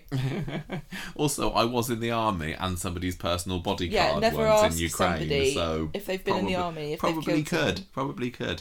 Um, yeah, I mean, that should, that's probably the first thing they asked him when he went into the recruiting office. could you kill somebody? No, I no, didn't. no. No, don't think so. Um, anyway, so he he falls short of admitting that he actually did it, of course. Um, so then we see Beckett returning to the interview room with Laura there, and it looks like they have indeed found a body. Um, so Gary, meanwhile, is telling Maria that they can't live, let Kelly live the rest of her life thinking that her mum killed her dad. That's kind of harsh, isn't it? But before they can kind of is. investigate that um, little alley for much longer, the police arrive. Kind of biblical and cool. What is Like, oh, my mum killed my dad. so and My dad was. Well, you know what I mean? It's like a great backstory for a soap character. Oh yeah, God, totally is. Yeah. Um, And so- also, I didn't kick anyone to death. I like the way she's asking him. Oh, could you kill someone? I don't know. You ask ask yourself. Look in the mirror. Yeah. You, could you laugh while somebody was being killed? Yeah. I could. Just all, all I'm saying. Go on, Sometimes Gary. you know what? You laugh at the really weirdest moments. Sometimes, don't you? Um, so we find out then that Rick's body has been recovered this afternoon. Laura has been charged with it because just her saying where the body is seems like it's evidence enough for them to believe her. I didn't realise how easy it was to have people think you're a murderer. If only I wanted somebody to think I was a murderer, I'd be confessing to them all the time. Anyway. You just want to get out of work. That would be good. Case is over. Case concluded. Laura's been transferred to a hospital because she's taken a turn for the worse. Um, Kelly is absolutely gutted and wants to go to the hospital straight away to see Laura one last time. Although not talk to her, it seems, because well, Kelly's saying, well, she says what happened.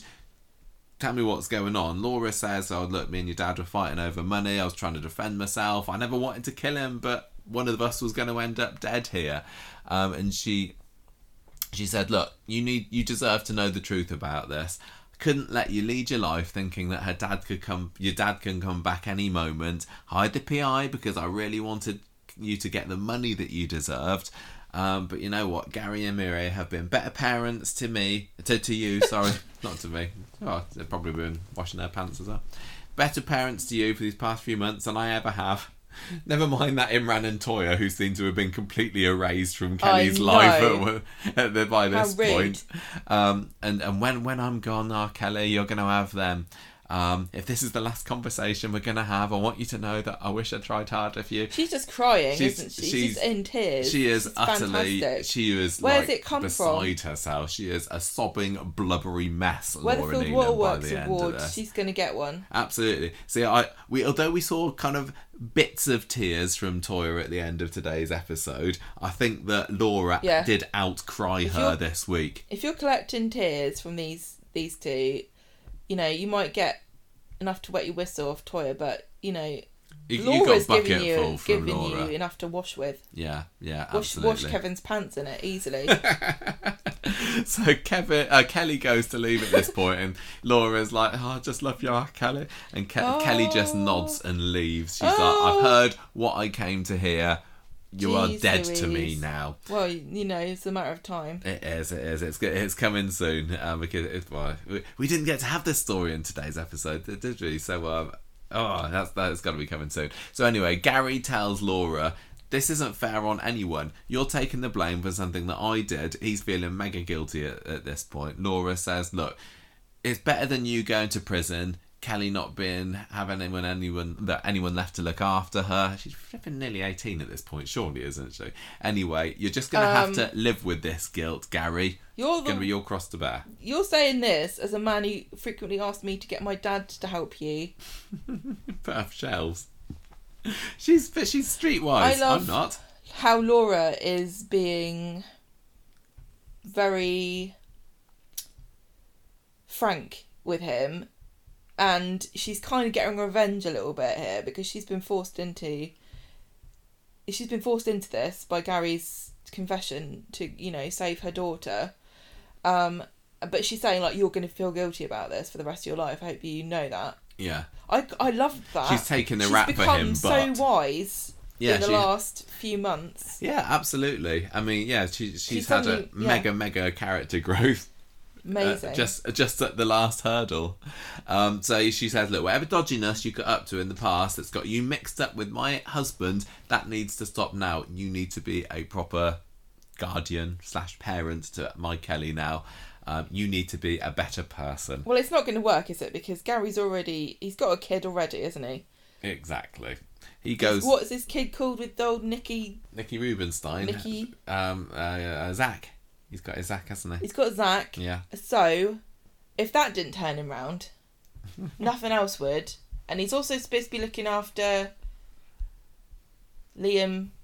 Oh yeah, Liam. You know, Yeah. he's got all these, and also He's got a flipping million dependents. who's the other one with Izzy?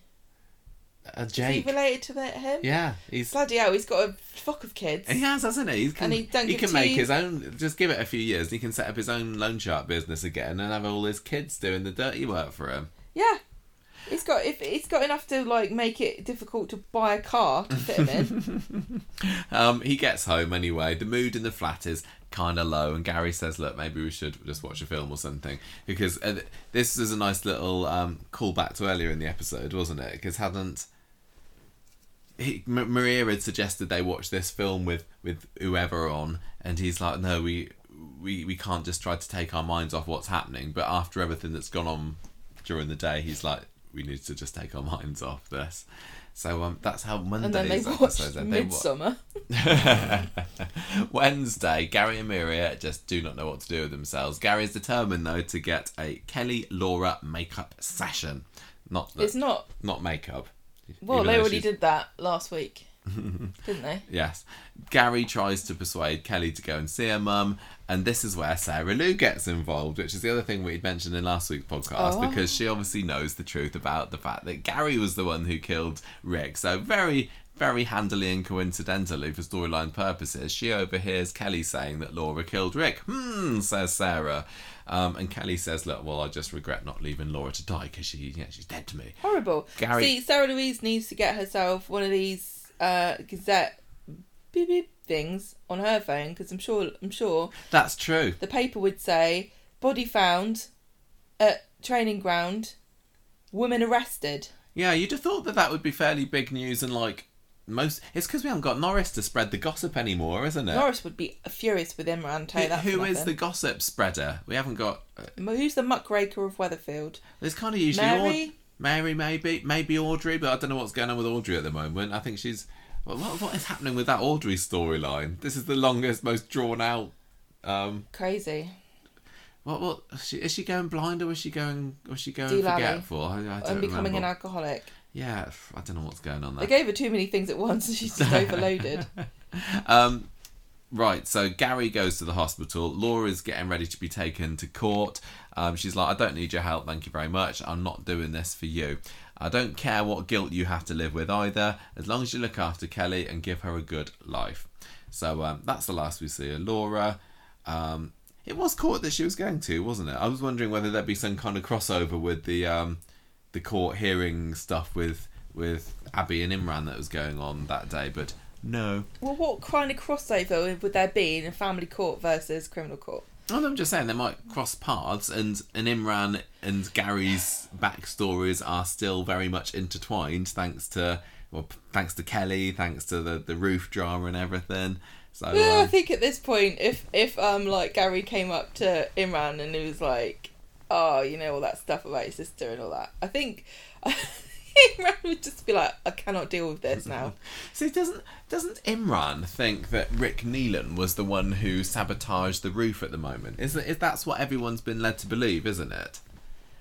And and yet, despite the the supposed murderer of his sister, despite his body being uncovered at the local football ground, Imran doesn't seem to have batted an eyelid at that.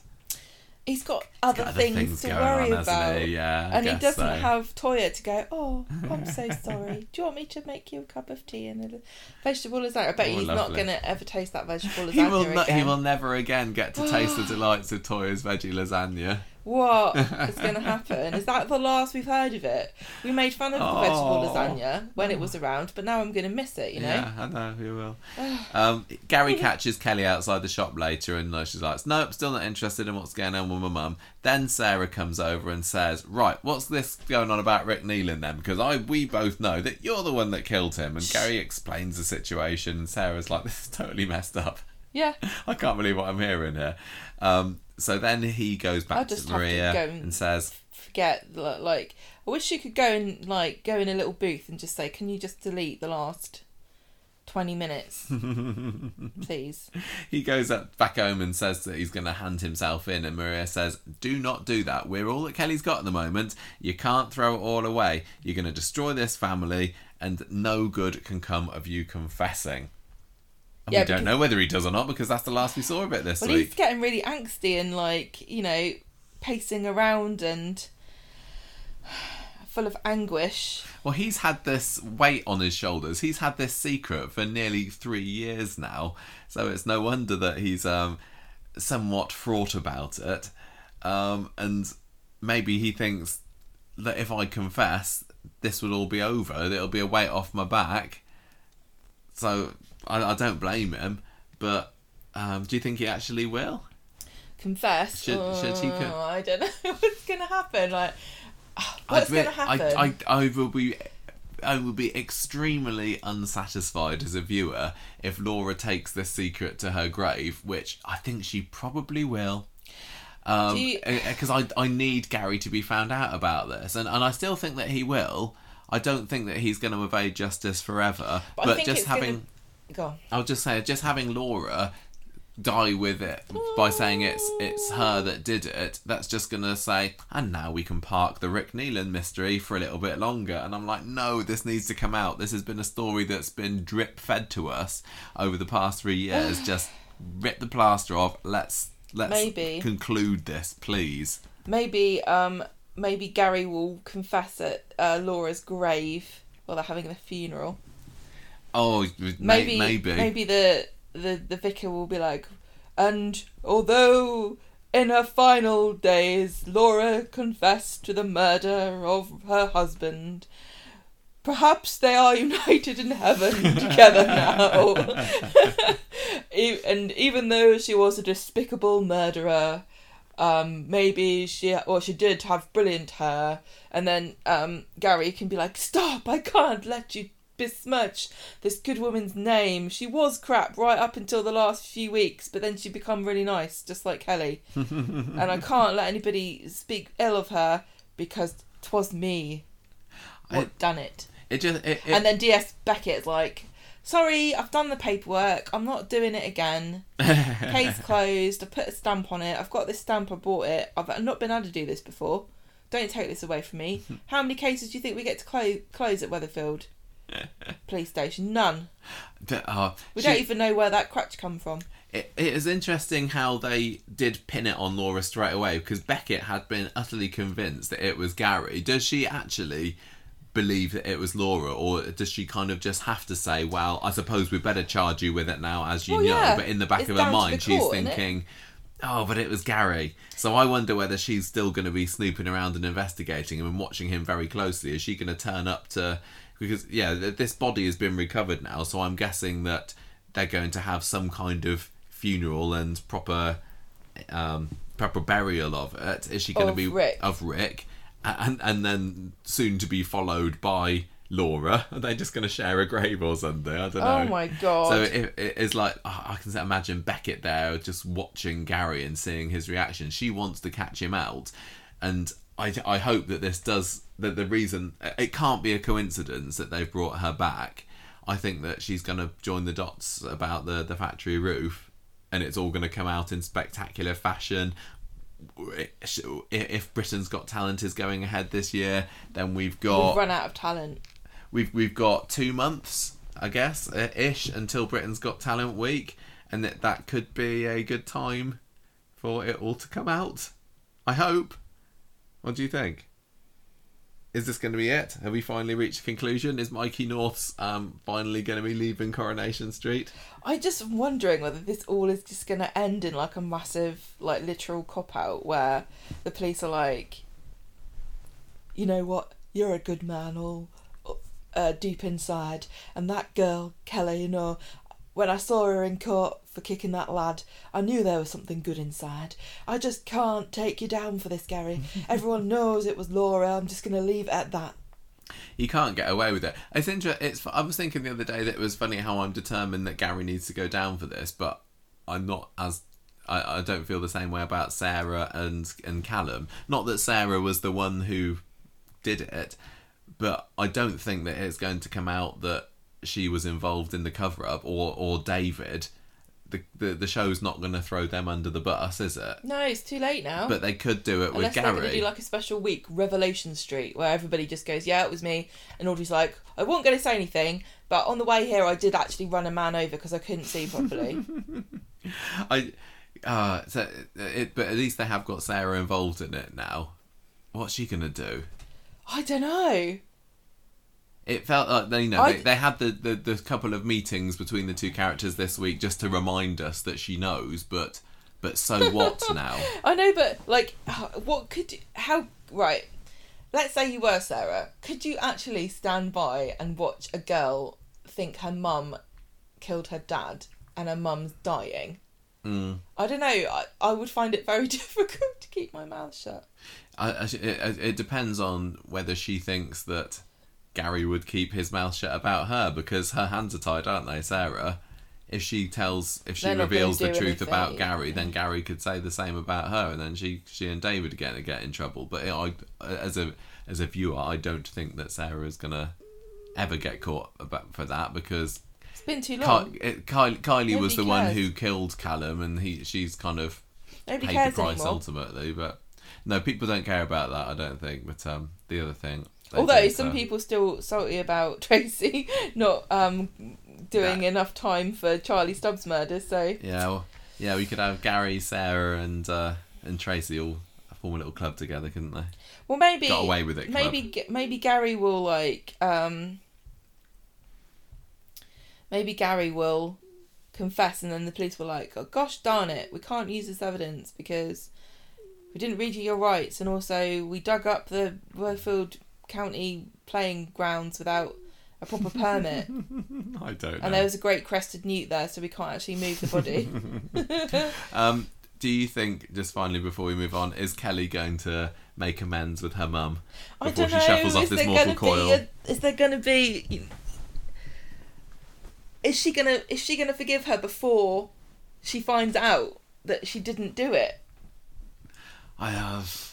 I don't. I, How I think. I think would it be Laura is going to die with Kelly still thinking oh, that she killed her dad. Poor Laura. But I'd like to think there'd be some kind of um, make-up chat.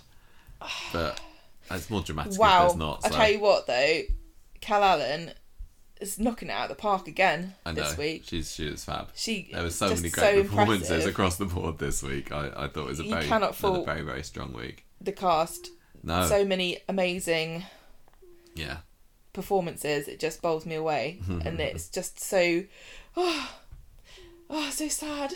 All the sad things that are happening. right. Let's do the the T A R T I M T M I story. Do you want to do this one, All or right, do you want I'll, me to? I'll do it because it's got sexy sausages in it. Go on then. Right, so Sally is feeding Tim sexy sausages. I don't know, as a man, can you weigh in on this? Is it erotic to eat a phallic object to you? Mm, Not really. W- would, would you not find it a bit disturbing if, you, if I was like, hey, this reminds me of you, eat it? that sounds a bit. Oh yeah, a bit emasculated. Uh, she- Yeah. she, said it was um to get his energy up, but I Isn't think it it, might just sit in his stomach and make him feel a little bit bloated. yeah, bloated. What what was it? Who was it um on Game of Thrones? Spoiler alert. Oh yeah, um, Theon Greyjoy and Ramsay Bolton. Ramsay Bolton eating of? his sausages. That's what it reminds me of.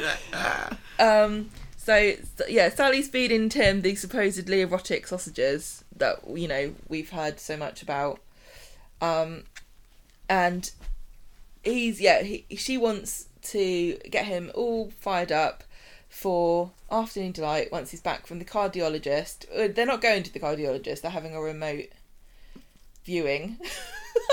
remote viewing. They just psychically beamed into his office. Um, the cardiologist on the laptop says, Tim, I'm very happy with your progress. And Tim's like, you know, okay, great. So does that mean I can do physical exercise? And he's like, yeah, I don't see why not. And he's like, well, specifically, uh, specific things I'm thinking of. And the cardiologist is like, what in particular? He's like, I don't know, ball games, sexy sausages. Sally just says, look, are we gonna shag? She does. She just says, "Well, can we have sex?" Yeah, and um, the guy's like, uh, yeah, why not? If you feel up to it, you can do whatever you like. And then they just close the laptop. The guy's like, doesn't log me off. I can hear you. Uh, perhaps not right now because we haven't given you all the information. um, anyway, Elaine walks in on them. She's disgusted. Um, Sally's losing patience because Elaine's just always butting in. Um, luckily, Kathy comes and invites Elaine around to the cinema. They're going to go see a mystery film. So Sally gets dressed up as a naughty nurse, and then but then she does an impression of an estate agent because he doesn't like the nurse thing, and I think Sally should have thought of that because he's just had an operation. yeah. And I also think it's disrespectful to the NHS to impersonate a nurse for the purposes of they've done sexual for us for the pleasure. past two years. I, Sally and Tim, no doubt, were standing on their doorstep every Thursday, banging their pots, and I bet Sally was taking note of who was out and who wasn't, and how loudly everyone was clapping. And then she disrespects the profession like this. Anyway, Elaine comes back because it was a waste of time, and uh, because it was the film was Psycho, and they could get out of the cinema fast enough, and she was hoping it was going to be Terms of Endearment, which they only just watched the other week. yeah, they did. She's obsessed with that film. Well, somebody is obsessed with the film. um, Sally tries to. Um, Sally's trying to sort of justify this by saying that we're allowed to, but Elaine doesn't want to hear about it. She goes out and she says, "Be very careful and go easy." Um, so they finally get to reconsummate their love for one another. They come downstairs later, and Tim's looking very upset. what happened? very, Joe Duttine, he did a brilliant job on that scene, just looking absolutely embarrassed and gutted and miserable with himself. Yeah, He looked like a what sad build-up clown. You've written it was a bit of a flop. It was a total flop. Yeah. He says he's got the yips. I don't know what that is. He couldn't stop thinking about Psycho. Um, is he imagining his mum dead as a skeleton? I wonder. Sally wonders if they can try again. Um, but he wants his sandwiches. So they can't. Over No. dinner, Sally's like, Don't worry, you're not impotent. You're just incompetent. Even Pele has it. Um, it'll be it'll be fine. And he says, "It's not me. It's my mum. Um, she's." Uh, I need to get rid of her, and then I'll be like Rocket Man, like Elton John. like Elton like- John. Not exactly like Elton John though, Tim. Elton John, the famously heterosexual married man, who gives his wife a good scene to every Monday afternoon. On Wednesday, Gina's Gina's having a wobble again. Sally's got to go back for a few days. So she, but she reckons that she can skype off work in the afternoon so they can have a nookie session. And she tells him to tell his mum that she needs to leave sooner rather than later. So Tim takes Elaine to the bistro to try and break this to her, and she seems very suspicious. But when they get back, Sally's there in her sexy trench coat with her hair all done, and Elaine and Tim walk through the door with a bunch of w- rolls of wallpaper because Tim's chickened out and offered to de- redecorate Elaine's bedroom for her. So Sally's pretty miffed, and she says, "I'm going to tell Elaine myself to move out," but then she chickens out as well, and that's the end of that. Yeah. Um, that was that was all right. Well, that, that story. I, I I must confess, listeners, I wasn't necessarily listening to that because. As while I was talking about the first two stories, there's been lots of text messages going on on my phone, and I and, and while Gemma was reading that out, I was catching up with about hundred missed messages. So Yeah. yes, that was a very good retelling of the story, Gemma. Well done. I can't not that it, it, it wasn't it, that this was a this was a light-hearted filler to everything else that was going on with the Laura and Imran and uh, Toya story, wasn't it? It was all right. I don't know whether I, like you like you've said on, on Twitter and everything on, on the podcast as well. I, I'm not particularly um I don't find it particularly exciting to um hear about the sex lives of these two 50 year olds, but you know, no I'm not saying they shouldn't be doing it. Um don't want to be hearing about it on my TV on uh, eight o'clock on a on, on a Monday, Wednesday, and Friday evening. Um, any any thoughts on this, Gemma? Gemma's back doing her I own don't. texting now. I don't agree with sex after marriage. Don't I know it? what? I think this is disgusting. I think you're joking about it. Cheapens the whole podcast. I um I like the erotic paint names. They weren't really erotic paint names, but everything became erotic for Sally and Tim this week. Yes, it was. It was right. I, I honestly, I thought it was kind of fun.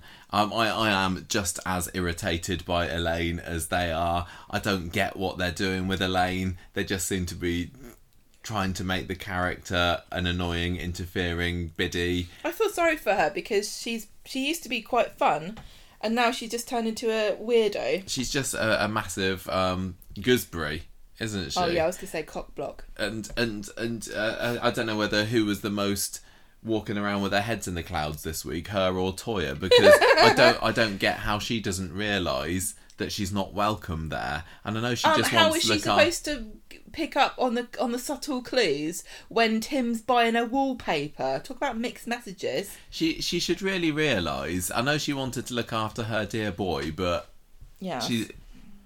No, she, they, they, she she needs to find somewhere else to live. Honestly, she, she Where did she live before? Exactly, exactly. She's managed She to she managed to go fifty years without even Tim knowing that she exists. Exactly. And now she now we can't get rid of her. Um, didn't she sell her stake in the in Speed Daal? Yes. She's got a load of money knocking about as well. As, as she should do, shouldn't she? I'd be off. I'd be on a cruise. I'd buy one of them apartments on that cruise ship. Yeah. You know, you can buy one now. Hmm. There's a cruise ship that's being built where you can just live in an apartment there, Oh, and sounds good. apparently you can.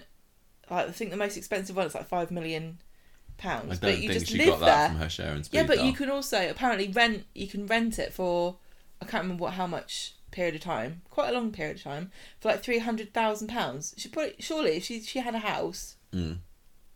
Yeah. sell a house, go and live on a. This is what um people in America do, don't they? They just live on a, Live on cruise, a cruise ship until ship. they die. Yeah. That's the life. Ah, Well- anyway. If if you're and the good thing about it as well, which you can't do on land. Is if you rack up too much medical bills on a on a cruise ship, you can just jump off the, the side. Yes. Well, maybe that's what's going to happen to Elaine. Elaine's just gonna jump off the side of a of a take- cruise ship. and take Kathy with her. What's going on with? Because Kathy was in the story very briefly, wasn't she? What's happening with them and Brian going to Cornwall? Do They're they, not going. They're not going to Cornwall, but the idea's been put in our heads that maybe they might want to leave. So maybe Kathy and Elaine will end up going off together, possibly. Start another gritty tri- crime drama Yeah, on ITV2. yeah. Uh, I don't know. You're not you a fan of Psycho? Would you have stayed? Yeah, bloody hell. I'd rather watch that than Terms of Endearment. Exactly. Yeah, Psycho's Love a of Psycho. masterpiece. What are you talking about? Okay. Tell you um, what, if there's any reason to dislike Elaine, it was for that. Tell you somebody else who wouldn't have liked Psycho, Emma. Oh, Emma be Don't like, think it's oh, I was dead thing." scared. Oh, Oh, when that lady died in the shower. Oh, now I'm worried because I was worried about a shark coming out, and now I'm scared of being stabbed to death. Emma was properly back on form this week for her story, wasn't she? Yeah. As as silly as it is that they've ended up having a go out with the grandson of the guy that they inadvertently caused the death of, and she's like totally fine with this. Um, it was it was really fun and cute and lovely to watch. I'm a big big fan I of do. John and Emma together. I think they're Yeah. absolutely adorable. John is such a drippy twit, though, isn't he? He's not like he's, He's- no he Kirk or anything. He he's just He's, he's, like just the boyfriend from a Disney he's a big fluffy puppy, isn't TV he? show. Yeah, he is. He's a totally yeah. He's he's lovely. Um, and so they just basically spend this week having having lovely laughs together. I was a bit worried when this story started on Monday because it was like Craig and Faye stuff, which I'm not interested in at No, I all. don't care about that. I want. Can I just say, I would really like, um, Steve to meet John Um, because he's so worried about Amy's boyfriend. Yeah. It'd be nice to know his other daughter is going out with almost the exact polar opposite Yeah. of Jacob. good like, point. I don't think John even knows that drug dealers exist. I think that he's just permanently on Valium. That's why he's, He's on so, uh, something, isn't he?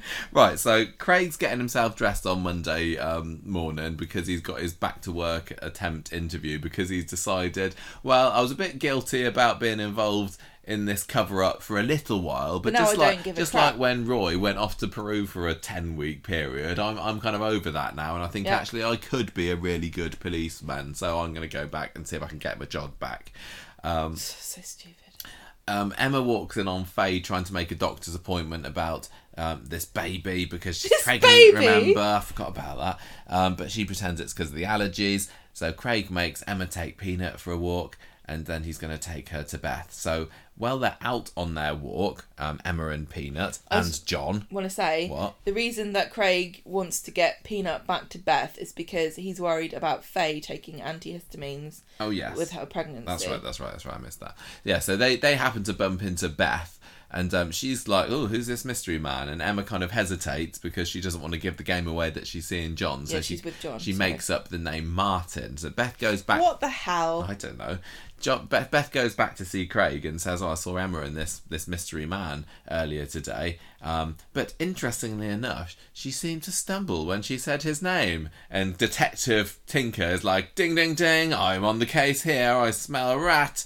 So as soon as Emma gets home, she's confronted by Craig and Faye, saying, "Look, this was John, right? Well, you were with John." And she's like, "No, no, I swear I wasn't. You could go to prison," says Craig, "if you're not careful." And um, but Faith, for some reason, believes her because well, she says. Emma wouldn't be that stupid, would she, to to go out with this guy? And Emma thinks there behind the door, going, mm, "Yeah, maybe it is a bit stupid." anyway, Wednesday morning, hooray! Craig's got his job back. The streets of Weatherfield are safe once more. Just in time to investigate a murder. Yes. Then he tries to ask Emma about this fella, but she just kind of fibs away through it and ends up having a lovely old time in the hotel later. Um, John he- and Emma do. John and Emma. He says, "Oh, I've never felt this comfortable around anyone before." Prove it. Fart. Yeah, exactly. he asks her about Curtis, and, and she says, "Oh, he he left me feeling like a torch marshmallow, but now I'm with you. I don't feel like this anymore."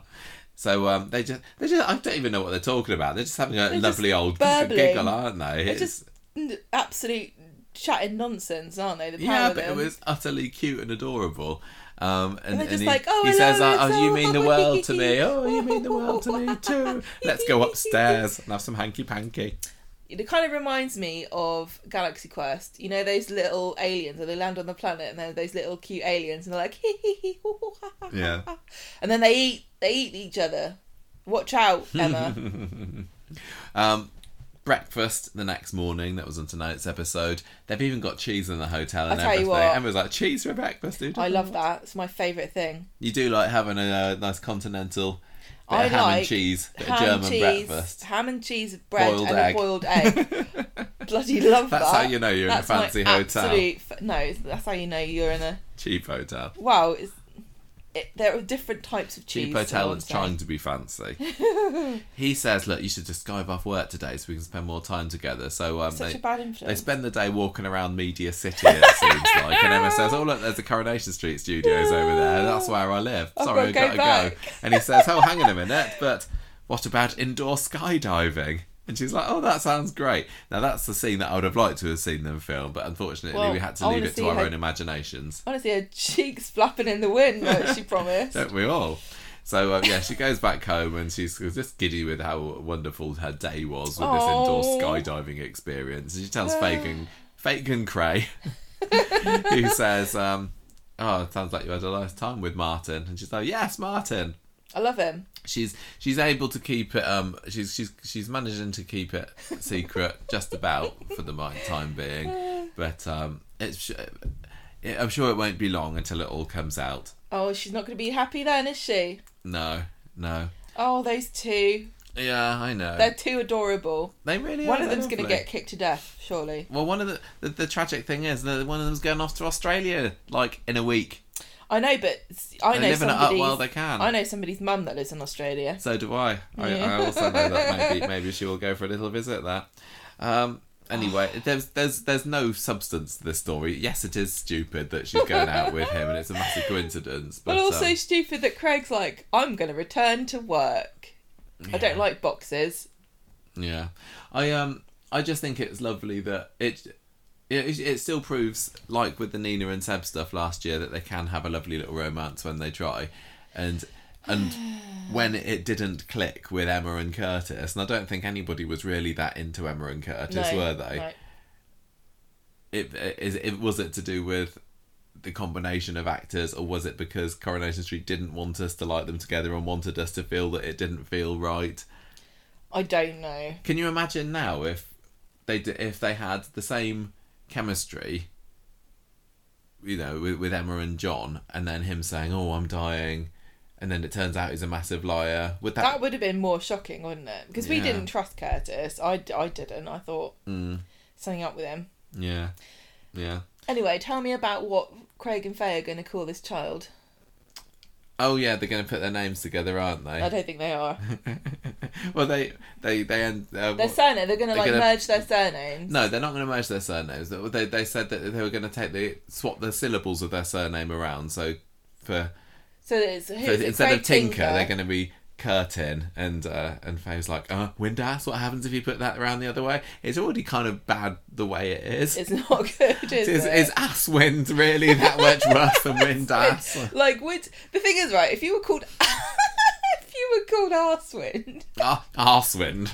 That's how I say it if you were called Arswind you could kind of like spin it to make it sound like an elf from Lord of the Rings who Arswind Yeah. but would you like be even be allowed a bit if you tried to fill that in on a form it would be like no you can't be called that that's not a name well, it's not. Anyway, let's talk the summer storyline. We're, we're, we're on to more of the, the nothing stories. You want to do don't this? be rude Well, I, this was a return to the This was the story that's been reminded. on massive hiatus for a long for like three Summer's months still or so. struggling She's still got those eating disorder problems, hasn't she? So on Wednesday, uh, Billy's worrying that Summer's been up working late, and and she's getting annoyed because she doesn't want them. She doesn't want Billy and Todd to pry in her affairs, and she won't come in from work to eat lunch. She's just she's just working herself to the bone, isn't she? Because she's got her A levels coming up, and she's just cramming before the Well, she's anxious, and she thinks she can. She thinks she needs to revise. Yeah, she's got a reputation as the smart one on in the friendship group to hold her, and she's got, she's got a good work ethic. Um, I mean, I also did A level French. By the way, well done, Summer, for doing A level French. Not many people do languages, let alone at GCSE, let alone A level anymore. So good job. But yeah, I did my A level French, and I didn't revise at all, and I still did quite well. Evie- I don't know what she's doing because I found that you can't really revise for A level French because they could literally ask you about absolutely anything. So I, my my way of thinking was I'm not going to sit here and revise my, my verb tables and my vocab lists because it's like sitting and learning a whole dictionary. Could be about anything. She should just watch some Netflix in French. She should watch Emily in Paris and say it's revision. That's what I would do. Yeah. Um, so Asha and Nina invite want someone to come out with them, and she's like, "I can't. I've got to revise." And they're worried about her burning out. And Todd Todd overhears them. He's walking past, and he gets worried. And she's like, "I'm fine. I don't. Shut up. I'm fine." Um, in the evening, Billy comes home, and um, she's on her phone on the sofa, and he's like, "Oh, good. Watch a film with me. Stop being such a party pooper." On Friday, she's studying again in the cafe. Um, all of her mates are sending her messages about going to a party, and Billy's like, "You should really go," you know. And she gets tempted, and then she's she gets Voggle out because Google would not want to be um, associated with these search results. she Voggles the most alcohol you can drink on insulin, and I don't know what she found out, but she thinks it's fine to drink five glasses of wine. Um, the girls meet up in the evening to hit the town. um, someone's like, "I'm bored of being the sensible one. Let's Professor have fun." So they all go to Roy's to start their day with a nice banging. Cup of Tea tea and a cream horn. Um, they come out. Uh, they come out later. They they yeah. That she's just like um. I don't I don't care. They've all had wine, haven't they? Actually, because Roy's was closed and Nina's there. Nina joins in, Is and that they're her? all peri- they're drinking before they they leave. Yeah. Um, and she's like, "I'm fine. I can drink. I'm. I'll be all right. Who knows? We could get run over by a bus. So let's just get drunk." And she could get run over by a bus because she was standing in the middle of the road while a bus was. I know. She was her. like saying it's uh, just li- life for life And for living and standing yeah. in the middle of the road. And she also has been run over, hasn't she? They've all Oh been yeah, yeah. over. She was hit by a car just Yeah. last year after the wheel piano incident. Yeah, like who knows? I could get run over again. uh, say Maybe she doesn't think that lightning strikes twice. get run over once. Unfortunate. Get run over twice. I start to wonder if you're looking both ways before you cross the I thought road. you were supposed to be the smart one, Summer. yeah. She's book smart, but not street smart. She's like anything could happen. Later on, they go back to the street after having a great night. She's kind of a bit wobbly. Um, Asha is so is really concerned, and she's like keeps saying to her, "Please, please make sure you check your blood." Blah blah blah, and uh, Summer's kind of getting fed up with her because she just wants to pretend that she's not sick for one night, and she can't even get have Well, that. she's not sick, though, is she? She's got, got, di- well, she, she's got diabetes. She she wants to forget about this condition, this that's that invades every aspect of her life I don't think it's unfair to say that it's. All right. Okay. So inside, Billy's like, "Do your do your blood sugar test." She he looks at it. It's low. She he tells her to have some jelly babies, and um she makes an offhanded comment like, "Oh, I might as well because the insulin's making me fat anyway. I might as well be eat jelly babies." And he's like, "What do you mean? You're not fat?" And she's like, "Yeah, whatever." And then she eats her je- jelly babies, looking sad. Yeah, well, she she kind of makes a comment as if I was only joking. Don't worry about it. But um, She she The- really is concerned about her weight. yeah. And also jelly babies. Blech. Jelly beans, yes. Would you like a jelly baby? No, I don't like jelly babies. Yeah, I, I, They're I weird don't- texture. I don't mind. I quite like that. That's floury on the outside. Ooh. No, I like jelly ba- beans. They're nice and crunchy, and then you can make weird flavours. I think I prefer jelly babies. Oh well, I'm not sharing my jelly beans with you. Okay. You can have your jelly babies, and I have my jelly beans. Um, th- this feels like it's going to be a, a, a preachy eating disorder story.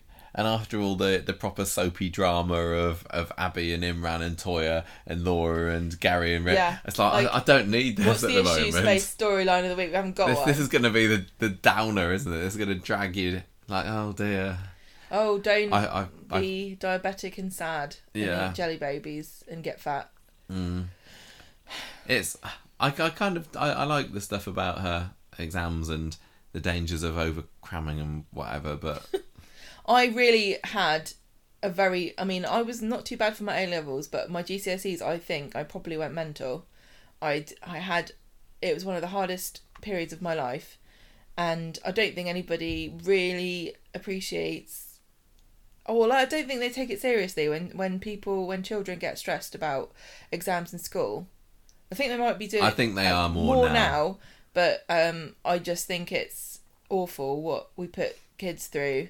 Well, thi- thi- I mean, this year as well. This is the first year um, for a few years that exams have taken place properly because they've been Yeah. cancelled because of the pandemic the last Yeah. few years. So you got Summer who's been studying for her A levels during the pandemic. She's missed an awful lot of school, so she, uh, She probably is anxious about that. yeah. I don't know why the other kids aren't worried. Oh well. Um, anyway, the, the other thing that people were talking about, on, I saw on online this week was. Are Todd and Billy friends again because they know. fell out last year over some heat pump related incident? And he's just managed to worm his way back into Billy's affections, and they're not who- saying anything about it. This Are they the- living together? I don't.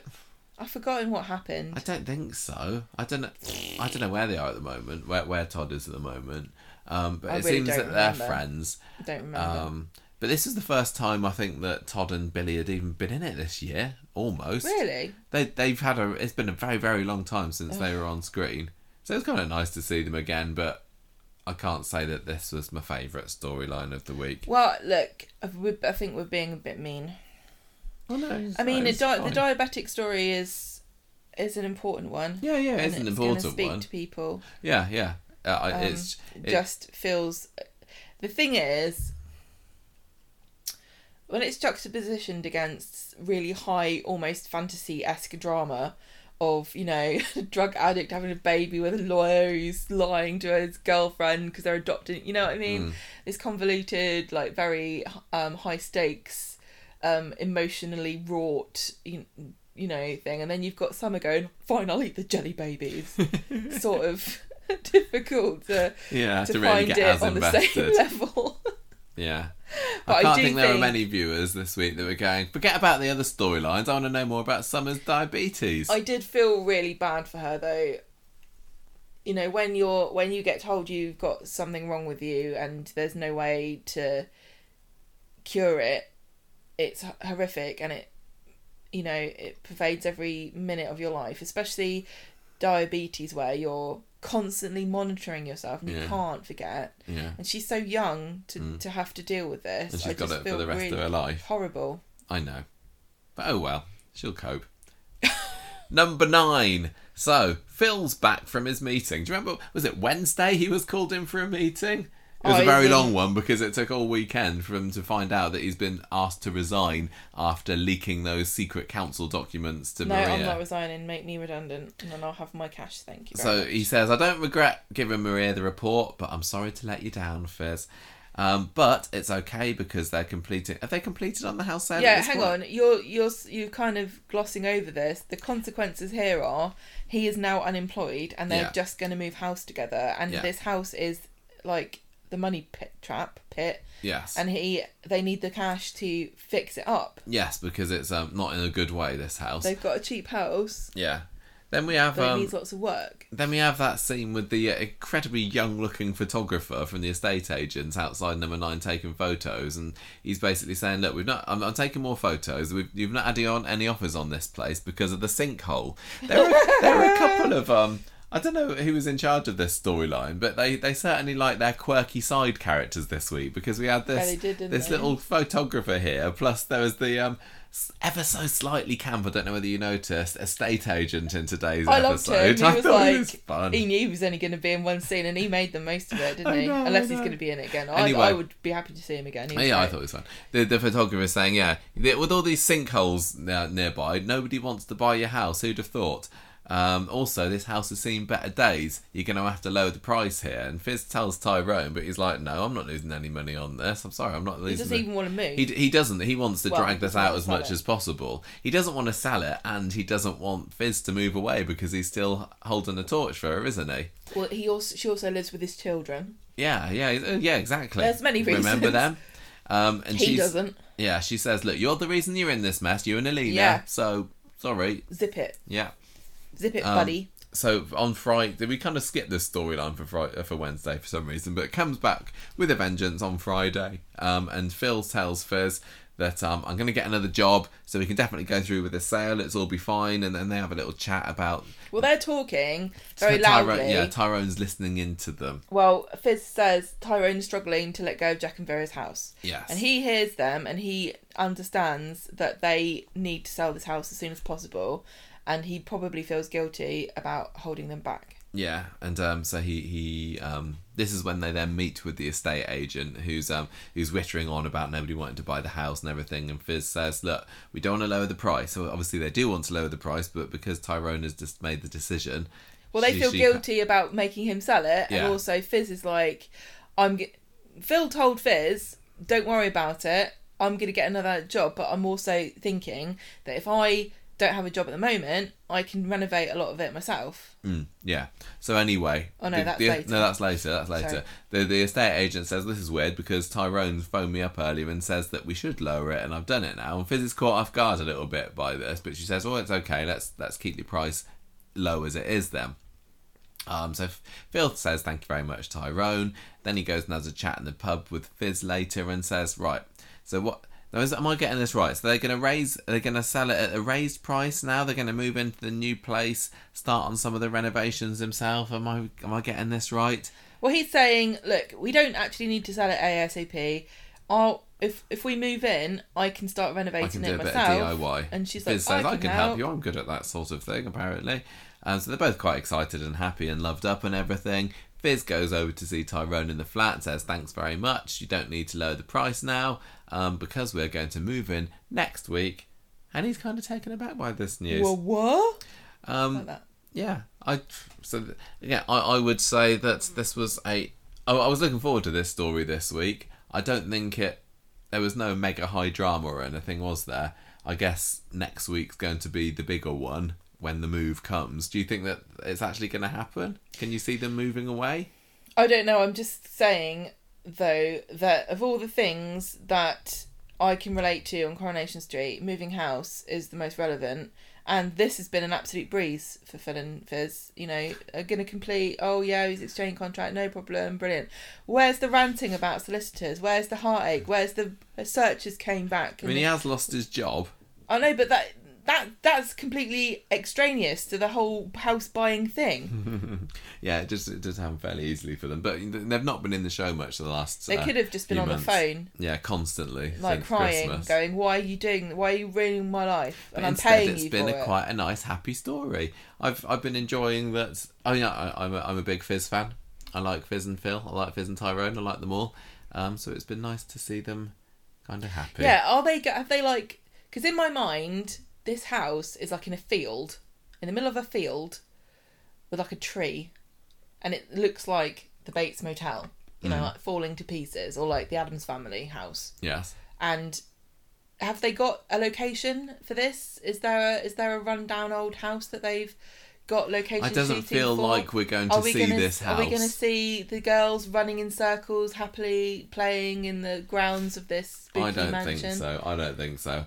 I think I think that probably they will move out to it for a bit, but I still am adamant that I still strongly believe that Fizz and Tyrone are going to get back together at the end of this whole process. But Are we going to get comedy DIY scenes um, of Fizz and um, Fizz and Phil, like in the Money Pit, that amazing Tom Hanks movie, of them like falling through floorboards and like, um, or like um in uh, Only Fools and Horses, like dropping chandeliers from ceilings. I don't think we will. I think Well, I would kind of rather- like that. And, uh, I want that to be a spin off. Every single story can be its own spin off. Okay, okay.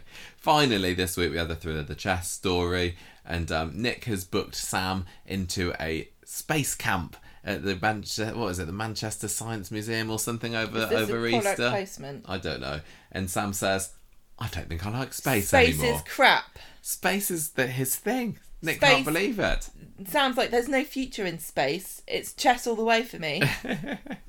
and um, later on, Nick finds this game record diary thing that Roy gave him with, and he realizes that Sam has been playing secret chess games with Roy all it's this not time. that secret because he's written down every move they've done. Yeah. Um, so then he has Never a bit write of a, it down. He has starts to have an argument with Leanne about keeping it a secret, and she says, "Oh, I knew you get like this. That's why I didn't tell you. What's the problem?" He says he's obsessed. So that I mean, No, No, no, Nick says Sam's obsessed Yeah. with chess. yes. Well, he, well, he was fine with him being obsessed with space. Um, Why doesn't he care? Why is, what's the problem with chess? I think. I think he Nick, thinks it's bad for his self-esteem that Roy's being um, yeah, just beating I him think all the time. Nick really thinks that Sam's going to be an astronaut. He's, got, is He's he the right is he? age and he's bright enough. He could be the first, man, on man Mars. on Mars, he could be, couldn't he? He really could be. That would be a good story for Coronation Street.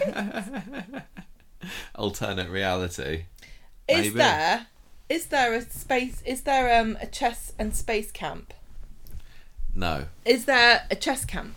no, Okay, not in Weatherfield I'm just anyway. checking.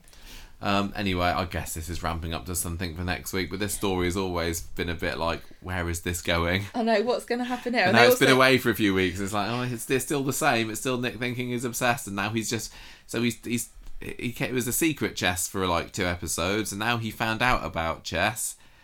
What's the point of him playing secret chess? It was a bit, you know, it was a bit like Well, Craig maybe- losing his job at the police station. Yeah. What was the point if now he's doing it again? And Maybe it's a life lesson that that will come in handy in a future storyline for Sam when he realizes you shouldn't keep evidence of your transgressions. maybe, maybe. Like yeah. never keep never keep a written record Anyway, if we clandestine chess games. As if we didn't like Toya enough, um, she does save the day at the end of this by coming in and says, "Stop talking about chess. I'm going through dramas boring. here." Listen, people have got real problems Yes. on this planet. Thanks, Toya.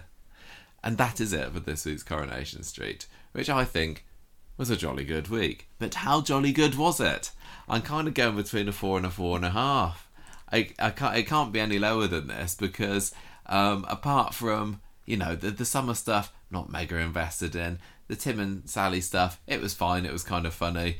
Um, I, I I pretty much liked all the stories, and the two main stories of the week were both very very fun and exciting. Um, are you got? I mean, I don't, I don't want to just copy from you, but have you got any any scores? Any you decided what you want? I thought the scenes with Imran and Toya, oh god. I wanna We knew it was coming. Oh no, it's the end. It's the end. it today. It's the end, isn't it? It's the end of an era. That's Yes. the end now. It's gone. Yeah. No, it's it's all been ruined. Yeah, You know, it's like the end of Melancholia Yeah. or Colia, whatever, where everyone the asteroid is. Oh, spoiler! The asteroid hits everybody and we all die. Oh, That's what that. it's like. Well, you know, the opening credits did start with that happening. So if you didn't realise that the film was about, you were kind of a bit dense. Anyway, I reckon um, I'm going to give it four and a half Oh, torched. Oh, see, I marshmallows. was going more Actually, no, towards I'm going to give it four and a half erotic um, paint colours. How do you have half a paint colour? It's only It's half, just- half erotic. It's just beige, you know. Does it count? I I think I'm gonna give it for as much as I loved it. I don't know. I I'd maybe wanted there to be a few more twists in there. Well, how about the twist that Toya's actually the mother? What? Now Um, that would shock everybody. It's a it? four, but it's an incredibly high four. Um, four. Well, you're like an evil judge on Strictly Come Dancing. four strong, Boo. four strong pots of tea and a shortbread out of five. And um, That's not even funny. sorry, I didn't, I didn't have to be. Who's the character of the week? This is really difficult. Uh, Everybody's just setting fire to their faces and then blaming other people for why their nose has fallen off. I've got so many people that I could do character of the week. It could be Laura. It could be Oh, Toya. Laura. It could be Imran, despite what a dirty dog he He's a is. dirty dog. Could be Abby. Kevin was great. Emma was lovely. John was adorable. Elsie. Tim and Sally were ki- were kind of fun. Can I just say, you Fizz know, and Phil, I just like how happy they are. do you know the movie Big? You may have Yes. heard of it. Tom Hanks, another great film from him. He's getting lots of shout shout outs today. He's going to be thrilled. Um, in that story, as we all know, famously, Tom Hanks's character, as a boy, discovers a fortune telling machine, and he wishes to be big. And Yes. he grows up and he becomes an adult. Mm. I think that happened to John, but he's a dog in a man's body. He's a golden retriever, isn't he? Instead of a of man. big, it's dog. Yeah. Maybe you're right. I you better watch out, Emma. He's going to be humping your leg before you know it. That's not going to be as cute, is it? um, Oh, Well, I'm giving it. I'm giving it to Toya. No, God, I was thinking top, but it can't, she didn't do enough this she week. bloody ruined the whole thing. Is what she did. She she just torched her dreams and futures in front of everybody. She's the torch marshmallow of the week. yeah. She was so soft and fluffy, and now she's hard and crusty. oh, I'm going to give bit- this. I'm going to score bit- this four hard, crusty toys out of five. a little bit bitter. I might, I might give it to Imran, even though he absolutely doesn't deserve he it. but he there did was a good lawyer, didn't he? he did do a lawyer great bit of lawyering Yeah. on on Wednesday's episode, and um, and oh, he was just he was fun with Elsie, and he he didn't he, he didn't do the right thing, but I I certainly enjoyed watching him. And a couple of weeks ago, you gave him character of the week, and I didn't, and now I'm just Oh, you feel guilty. making up for it, but. on the- uh, It's not usually this hard to pick a character of the week, and I'm interested to see what the listeners go for because there was a there's a wide Oh pool God. that you could have gone for here. I can't believe what's happened this week. I can't believe it. Well, it's just been a good month, really, hasn't it? Because I mean, Yeah. we were very, very down on Coronation Street for pretty much most of January and February. Yeah, let's but be fair. Let's yeah, but those are hard months for anybody. yeah, the, the hump months of the year, aren't Oh, they? rubbish, aren't they? Even though there was no humping for Sally and Tim. Um, Sad times. But the, the stuff with Tim's, Tim's heart attack, the Joseph stuff. Um, what other stories did we have? I don't There was, there was just it just didn't quite the- feel like it was the- getting off the ground. The, the Craig and, biscuits. yeah, the Craig and Faye and the Crutch Man, and it's just like, no, this isn't quite right. What's going on? Please, Coronation was Street, just get, along. get off the starting blocks. Yeah. And March has absolutely done it. From from when we went to our now. three episodes a week with Yeah. Abby's surprise baby, Oh my god. combined with the the Laura and Rick Neeson stuff, Oh it has been a really really strong March, and uh, and. I don't know it, uh, it. It's gonna What's crash gonna and burn at some point. It's not gonna keep this high. qu- It can't. But it just goes to show, like I always say, when I'm down on Coronation Street and people are saying, "I'll just stop watching it," then like no, because it'll get back up again. And when you get So I- agitated about a story and they go, "It's not real. yeah, What are you so I am, about?" I am riding the wave of awesome Coronation Street at Oh, wow. the moment, and Nice. um, yeah, long may it continue. Anyway, Well, I yeah, I'm also loving it. I am. It is. It's tragic. it's I I'm hoping that they got some big stuff planned over Easter as well. it's, you, you can't always guarantee big stories at Easter, but you never know. Can't believe all of this. um, can't believe this. I can't believe so it. So much fun, so much fun. Um, Imran, oh man, I'm mad about that. I'm right, gonna chop his fingers off one by one and Do make it. him eat them, yes, that's that'll learn him. or shove him up his bum. And with that, let's move on and do some news. Teach him, minute. Right, Gemma, there was some Coronation Street news this week at last, and we had the BAFTA nominations. Ooh, did Coronation Street get one? Yes, they did, because they always do. In the soap and continuing drama category, Coronation Street this year will be going up against Emmerdale, Casualty, and Holby. So bad luck to EastEnders and Hollyoaks. You didn't not get no BAFTA this year, but um, yeah, good luck. Cor- I Don't do- you think Holby's gonna get I, it? I do. You don't. Well, this this is. Don't you think? well, maybe this is Holby's last chance to get a BAFTA, isn't Everyone it? was gonna give him a pity. Pit, BAFTA. pity vote. Yeah, pity BAFTA. That's the worst sort of BAFTA, isn't it? I'll Oh, have I it. I'll pit- take a a pity pity. BAFTA. Give me a pity anything. Um, the, the BAFTA is also the one where they, where they have the must see moment of the year. Um, but Coronation Street didn't get a, a, a, a nomination for this. I thought they should do for the for, for something in the Seb storyline, like Yeah, the, the the reveal. yeah, yeah, that yeah. absolutely should have got something. I mean, I was thinking of the Coronation Street. that was pretty cool. But I'm, s- I mean, like the Gail speech out the window after Adrian's um, suicide. Adrian. Was it his name? Aidan. Aidan, you know, Adrian Connor, you know. Um, that was fine, but I think that the Seb stuff was a lot yeah. more impactful than that. Yeah, definitely. Why doesn't that get a nomination? Why? Tell us why. I don't know.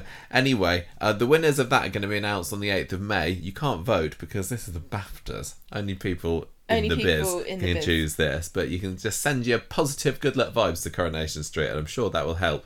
Um, and we've got, yeah, just a month and a bit What to was go. it called? Moment of the year. Yeah, must see moment or something. Oh. You're going to find out. I think like Squid Game has got a nomination Oh, I there, so I support that. Although I don't know which moment from Squid Game, just the whole thing I maybe. thought you were gonna say, um, Squidward. No, Do you remember Squid Game when everyone was going on about that for about a month? What's happening to that now? Um, Well, I think that they had one very good series, and then people moved on with their lives. Michael, why can't I you? I think you're right. I think you're right. Um, so anyway, yeah. Although Hollyoaks won't be getting a BAFTA this year, they did still pick up an RTS award, didn't they? Um, that was Do you want me to tell you what the what the must be moments, and we can decide whether Any of- Street can compete with these? I'm sure right? they can go on. What was the Okay. must-see moments of this year? Come on to Mr. BAFTA. Right, Strictly Come Dancing, Rose and Giovanni's silent dance to symphony. Oh dear. That's pretty poignant. Um, Sounds it, doesn't it? Pretty poignancy. uh, Squid Game, red light, green light game. Mm, To be fair, that probably might should get it. That's pretty good. That's pretty iconic. Yeah, yeah. RuPaul's Drag Race UK, Bimini's Verse UK Hun. What? what? The... That was that Okay. was BBC Three's best Okay, thing. fine. Listen, um, it's, Maybe it was great. Listen, it's a sin. Colin's devastated AIDS diagnosis, poignant. Well, it's a sin. Channel four. We we never watched that, did we? But we No, did hear it got lots yeah. of got lots of love. I'm a celebrity. Get me out of here. Mm. Musty moment of the year. Ant and Dec dig at Downing Street's lockdown parties. Now, if I want political commentary, I go to Ant and Dec because they tell it like it is, but with humour. Mm. You know, I like that about them. Love and Day. Yes, and also the final one, Yeah. you'll like this. An audience with Adele. Adele is surprised by a teacher who changed her life. See, now you're, conf- you know, I you're. think that Seb getting kicked to death beats out all of those. Can Maybe you not the imagine- Squid Game one, the only other one I've seen. Uh, yeah. Adele is surprised by a teacher who changed her life. Ant and Dec dig at Downing Street's lockdown parties. Colin's devastating AIDS diagnosis. Seb gets kicked to death. Red light, green light game. Yeah, it fits right in there with the rest. Oh well, maybe better luck next time. Maybe next year we'll have Toya reveals that she knows that Imran's got a secret kid as a as a must see moment. Or maybe not. Or maybe Toya murders Imran and Oh, wouldn't that be a bloody twist? Yeah, let's do that. I, I do wonder what's going to happen to to is she going to just utterly lose it? I mean, is she, we, we we have moaned an awful lot on the podcast about Coronation Street just making all their characters cry and cry and be miserable Yeah, and yeah. upset. I don't think they're going to be able to resist the temptation to do that for Well, Toya, and I'm sure go- that Georgia will do a good Oh, job. for God's but sake, Michael, what's she going to do? Be like, well, it could be worse. no, she just goes I on the revenge spree. That'd be cool.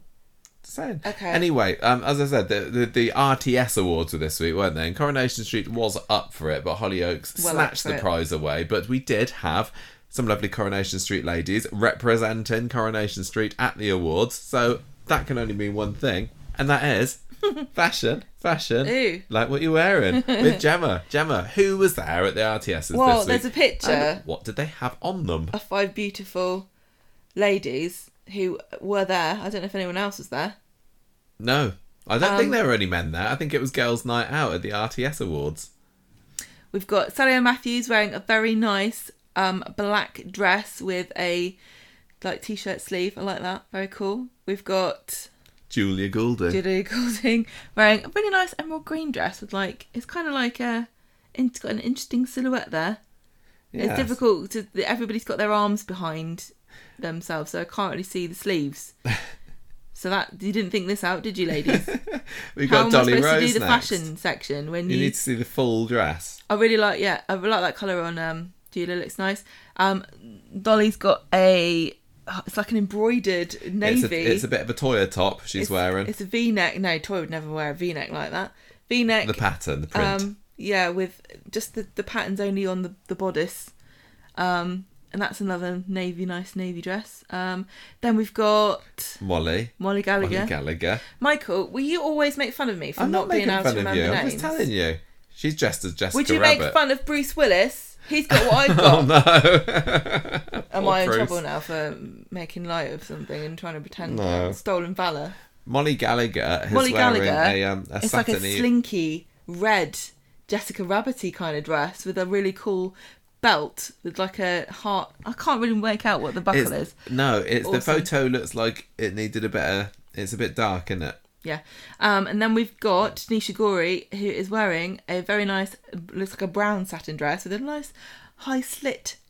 Does your does Dev know you're wearing this? Oh yeah. Um, they all look very glam, very pretty, and they all look happy, which is the best. A smile is the best accessory. Well, this must have been taken before they didn't win an award. Then Oh God. Oh, I've missed fashion, Well, fashion. give Ooh, love what you wearing. Eh? I'll give them an Thank you award. very much. Now the pandemic is kind of over, but not quite. Oh That's no, true. Yeah, I but, didn't but, do any. but, what? but lovely listener Rebecca has got COVID now, hasn't she? Oh. Sending out our love. It's Oh. Come on, not Rebecca. over. The pandemic's over. what, are you trying doing? to Late do? to the party, Rebecca. Well, was it? There was some news about like I don't know, forty-five million people had COVID last week or something. Mm, wouldn't surprise me. No, wouldn't yeah, but it me does mean that we are having these lovely award ceremonies again. Come on, British Soap Awards. I can't remember when during the year the nominations for the British Soap Awards come out. I feel that it's got to be fairly soon if it's going ahead this year. Got My fingers crossed. Right. We're going to talk about some other Corrie things that are coming onto your telly that isn't exactly Corrie in the next month or so. Starting off with Happy Birthday Bill because um they probably had like a Goodbye Ken documentary lined up for the past 20 years or so like, this is like going to get out of date soon. let's We just show it. And we'll call it Happy Birthday Bill. So he's going to turn 90 at the end of this month in about Billiam Roach. Billiam Roach, and so um, he's got his own special documentary because this is this is what they do for like you know they had the Gail and me one and the Audrey soap icons and the and the and the Deirdre thing. And um yeah so this is going to be all about Bill Roach um, and it says according to the press release it will be celebrating Bill's life and career by looking back on his legacy and achievements as he reaches his 90th birthday and will feature special appearances from past and present Corrie cast members as well as his own family as they help him look back on the moments and the people that have helped him shape both Bill himself and his patriarchal character Ken. Speaking about the special program, Bill said, I don't feel nearly 90 at all. The Coronation Street cast are like a second family to me, and I can't quite believe I've been lucky enough to play Ken Barlow for over 60 years. It's also been lovely revisiting past memories and remembering all the wonderful things I have seen and done over the years. I hope the viewers enjoy watching the documentary as much as I did making it. Where did this voice come from? That's just my Bill Roach voice. Thank you so much, everyone, for making a documentary about how awesome He's I am. South Park Canadian. um, ITV has also revealed that during the documentary, viewers will catch a rare glimpse of Bill's life off set at home It's with his family. conservatory. Sorry, it is not a rare. It's not rare to see the inside of Bill Roach's conservatory. think- We all know what it's like in Honestly, there now. feel like I've seen the inside of William Roach's conservatory more than I've seen the inside of anyone's conservatory know, over the past too. two years. as well as his experience between this. Maybe the fact that maybe we'll just see the rest of his house. That's going to be. I want to see where he hangs his picture. twist.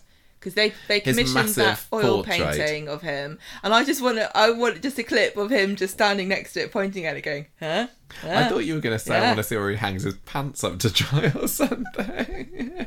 Well, if you want to see where Charlie de Melo hangs his pants up to dry, you should go to our Instagram um, page because he's sent us a video. Oh yes, he did, didn't he? We missed that. out. We got yeah. Charlie de Melo sent us an acceptance speech We- this past week. Why why is it not in the well, show? it, it is now. We've mentioned it now. No, but we're gonna. we do, shouldn't we um play it at the end of the episode? I maybe I'll put it on. Oh, yeah, for but I, you pro- I probably should add it to the feedback section, shouldn't I? Yeah, Maybe we'll do that later. Anyway, Um, back um, to the thank you, what? Charlie. Yes, thank you, Charlie. Obviously, it was amazing. When are we gonna get? When are we gonna get Charlie de Melo's ninetieth birthday? Oh, we'll be dead. Probably. Oh yeah, that's sad. Um, I, I haven't finished my press release.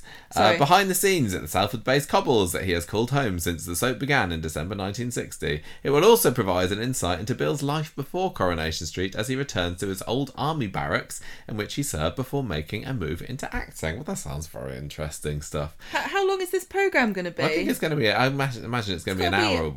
it can't be. An, it's got to be longer than an hour if we're going all the way back to. No, You know, they yeah. hon- Honestly, all right. Okay, I'm kind of looking forward to this, but I'm also expecting the same old. Oh, here's a clip of this. Here's a clip of that. Here's him going. Oh, she was really surprised when I punched her in the face. you know what I mean? Like, yeah, okay, we know. We've heard this story pushed a her up million against times. the door. You, you how know many, what I'm saying? how many Like, mega same- memorable same moments has. Ken had? I think I'm not boring. Um, He's had loads of them. No, they it- just they just get. I think I don't want to be mean, but I think they get a bit lazy with their clips. Yeah, they do. They just drag, drag out the old ones, uh, the same old ones. Hopefully, they'll have something about who pushed Ken down the stairs. Yeah, Um, I don't know what else. Anyway, it Doesn't- should be he fun. Don't done nothing else, has he? It should be fun. um, I, I'm kind of thinking, what if he keeps on going to his hundredth, and they'll go, So we don't, we don't need. Are we going to do another gonna do? documentary where we tell exactly the same thing, or are we just going to not mention that he's hundred now? We'll They're just thinking, I oh, we'll worry I- about that. it's not a dilemma time. that I'm concerned about. Mm. Anyway, it's nice that they're doing this, so look out for that. I don't think we've got an air date. I think somebody's forgotten to buy them a present, and they're like, "What can we do? Quick!" Quick, make a documentary. oh, oh, what do you buy someone for their ninetieth birthday? Somebody, and he's already got a massive self portrait. So, Yeah.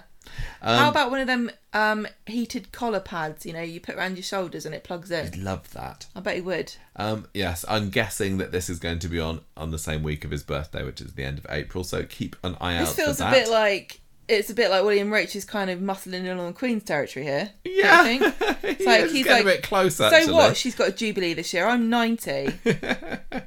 how many how many queens of England have there been? Millions. How many kings of Coronation Street there have been? It's just me. Just me, just me. it's me, just baby. me.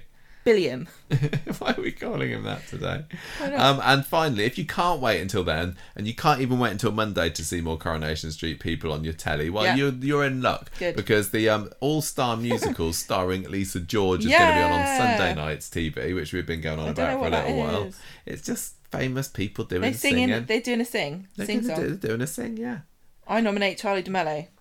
Yeah, absolutely. Well, I said on Twitter today because EastEnders' is April Fool's Day prank on Twitter was that they were going to be the first soap to do an all musical episode, See- and I said that Charlie de Melo would that be right up his street, and he would because he used to be on EastEnders, and he? He, Yeah. had, he had a little bit of a go as a police officer on that. It's He'd be right Constable back. Plod. Called Jazz Jones, I think he was called. Jazz be- Jones sounds like a sort of apple. Charlie would be right back to EastEnders See- if they were really doing an, a musical episode. I did not really um put two and two together.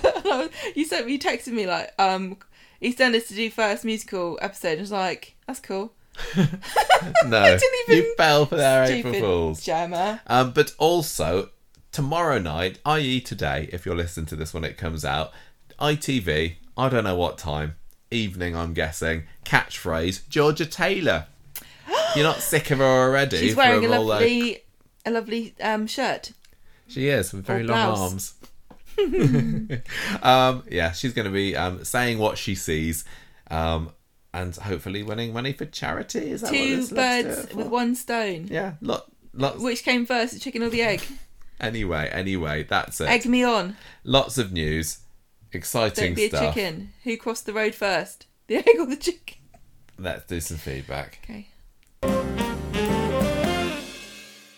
Feedback. Thank you for your lovely feedback, everybody. Facebook score for last week's Coronation Street was 4.09, so a high scoring week on Corrie last week. Um, Judith gave it four dictionaries where you'll find sympathy between shame and syphilis out of five. Fiona gave it three student parties where you relieve yourself in someone's back garden and steal a traffic cone out of five. And my pick of the week this week was Sammy, who gave it four and a half hot baths to restore the circulation to one's buttocks out Wow. of five. Thank you Once to they've the been flapping three. in the wind, they and need a bit of a everybody else. rejuvenation, don't they? Everybody else who voted this week. Thank week. you, everybody. Lovely. Now we've got a massive old long email from Chris this week, haven't we? And because Ranty Gemma's rant, feeling rant. under the weather, it's down to me to read this out. And this is called In Defence of Gary Windass What's and happening? blokes in general, Gemma. Blokes so, in general. Oh, is Yes. this because I said we should eat them? Did you? I did. I think I said kill all the men at Oh, one, at more than one point. Right, Chris says this week we saw Gary confessing to having killed Rick, and at last, this chap who's been portrayed as an evil murderer finally pointed out that he act- acted purely in self defense. At one point last year, a horrified Sarah, or was it Maria, said, You can't just go around killing people because they're threatening you. And yet, a few short months before that, we were all rooting for Saint Yasmin, who was up in court accused of attempted murder, and her acquittal came about because the jury believed that she too had acted in self defense. Geoff had been a truly horrible man for a very long time, true, and he may or may not have been planning to hurt his wife with the bread knife he had in his hand on that fateful night, but there's absolutely no doubt that Rick was intending to see off Gary, bringing a gun to their meeting in the woods, and with a previous form for intimidating and harming the family and friends of those who crossed him. We shouldn't be surprised as the double standards Corrie adopts when it comes to portraying the sexes these days, deciding that men and women should be treated equally when it suits them and not when it doesn't. Sticking with Gary, back in the days when he was with Sarah, financial pressures resulted in the couple sleeping on an inflatable mattress on Gail's floor. And throughout the period, Sarah constantly whined to Gary about having no money and why couldn't he provide for them properly. Generously rewarded employment prospects were pretty thin on the ground at the time, and whether it was his ill advised dealings with a loan shark or a, comp- a couple of risky tours of duty acting as private security for dodgy characters in Eastern Europe, Gary was forever trying to do whatever he could to put food on the table. Twice he was beaten within an inch of his life while trying to attempt no, while attempting to do what was necessary to feed, clothe, and protect his family, but all he ever got was vilified for his efforts. At one point, a manic Sarah, at the end of a particularly vitriolic rant about how useless he was, landed an absolute killer punch in his face. Quite shocking it was, and he grabbed her wrists in an effort to calm her down. Next episode was all about the red marks on her arms and how Sa- Gary must be an abusive partner. There are countless other examples. This is a great email. At one point, Nina's age seems to have changed, as her birthday on Coropedia doesn't tally with how old she's uh, once said she'd been when her dad died, and we are all expected to applaud when, outside the cafe, aged 18, Nina, an adult, punched Corey, a child, but he's a bloke, so that's okay. You go, girl. But Paula arrived on the street next and set her sights on young Sophie, and there was a bit of a debate as to whether such an age difference was appropriate or not. But I remember her absolute determination to get her into bed being not far short of actually saying, "I take, I don't take no for an answer." Can you imagine the response if one of Kevin's old school friends had rocked up, age 50, set about a campaign of seduction at best and coercion at worst designed to get Sophie in the sack? He'd be barking up the wrong tree, granted, but you take my point. Would anyone have cut Tim the same amount of slack that people allowed Gina had he taken her to bed, drunk, and then allowed her to torture herself, thinking that she cheated on a partner the way she did to him? He was utterly distraught. If the roles had been reversed, there'd be no way back for him. There's a popular school of thought that Faye wasn't merely assaulted by Ray, but that she actually already been raped. That time when she'd had sex with him in the hotel room, he'd made it clear that his career that It her was rape. I know. He'd made it clear that her career would be more likely to progress if she slept with him, and that's very sleazy indeed. But imagine if it had been Seb in that situation, say, while he was working at the builder's yard and Eileen was married to Phelan, for whatever reason, and if an 18 year old Seb found himself in Eileen's hotel room and she made it clear that a job in the cosy office, rather than on the freezing workshop floor, depended entirely upon him giving her a good seeing to, and he went along with it, would that would he have been raped? In both cases, one adult makes a saucy suggestion with some conditions attached, gets into the bath, leaves another adult alone in an unlocked room, and with a choice to make. Corrie just needs to decide if the male and female characters in their show should be held accountable to the same standards of behaviour as each other or not, and if they both have the same rights and responsibilities or not. It just gets a bit tiresome to have the guys on the screen constantly having to apologise for the outcomes of decisions they've often made in good faith and for actions they've taken based on the best information available at the time. Rant over. From Chris. Gemma, Yes. What say what you? can I say about this? I don't know. What do you think? It's Do obviously something that um, Chris feels very strongly about. I mean, I, I don't think that he's wrong in some cases. I mean, I, I think with all the stuff he was saying about Gary, it's true. He had been doing a very good job of trying to put the food on the table beforehand. Um, I know, And- but lots of people manage that without getting in fights and getting punched. you know what I'm saying? oh yeah, yeah, totally. Uh, I think that uh, he he was set upon by Rick, and he was in a very desperate situation when he did it, and almost.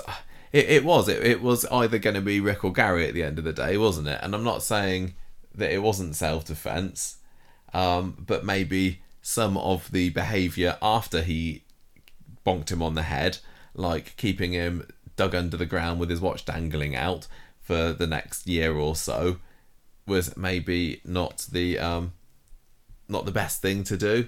And and also by that point he'd also um, he had been responsible for the factory collapse on Maria and On Maria, Maria? on Rana. And we've been told by the Coronation Street showrunners, oh, Gary's going to go dark, he's going to turn villainous. So I guess that the idea had already been put into my head. They're having him go down the villain's route. So I think kind of that's why. And, I was never a big Gary fan anyway. And I think um, all, all the time that he was with Sarah, the, the Gary and Sarah relationship, everybody loved that, didn't they? And I was never into it. So I think any chance that I got to latch on to oh, Gary's in trouble. I did, but um, I, I, I can definitely see the there, there is a there is a, a, similarity between what happened there and with Yasmin and and uh, Geoff for sure.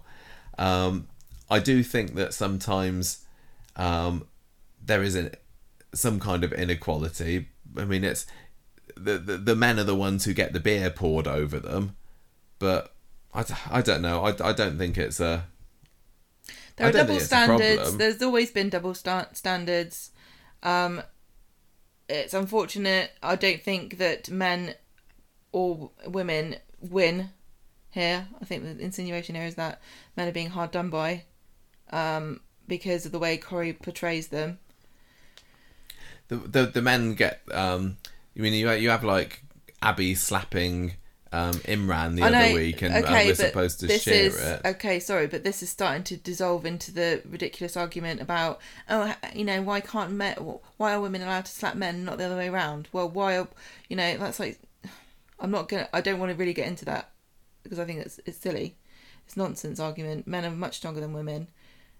I don't think anyone should hit anybody, but I don't like this idea that, you know, I, I, I, like a good soap punch, and I think if it's going to go one, I, I, I, I can't have I, I have a cheer whenever there's a whenever there's a punch on the on the street, but I, I feel that if it was going to be the other way around and a man punching the woman, you, you can never have. Well, yeah, feel right. You can't, and I'm sorry, it's not right to suggest that women asking to be treated equally means that we should be allowed to be punched in the face. No one should get punched in the face, but it, there's a difference between a woman punching a man and a man punching a woman. And don't try to tell me otherwise. Oh yeah, yeah, totally, totally. Um, I think it, it's partly also because you know Corrie's always been about the the strong women, and it, it ties into that, I suppose. I'm but... sure we made comments about Paula being a bit predatory at the time that it happened. Yes. Um, I think that we... I think that she was. I think that Paula was definitely very predatory when that happened. And also, I don't. Um, uh, Chris, you said about um, people cut Tim slack. Um, no, the people, no, people, people cut Gina slack yeah. when she, she, she supposed really she well. kind of seduced Tim, but I don't think many people did. We did.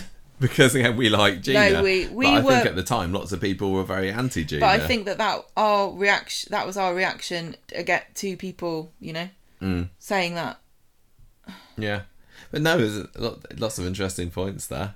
I know, but some of these aren't things that actually happened, though. Some of these are just imagine if this had happened the other way around. Yeah, yeah. Some and of it, it didn't. Was. Some of it was. You know. Yeah. And I, I, I don't, I don't know. What don't you know? I don't know. I, you know, Chris feels strongly about it, so.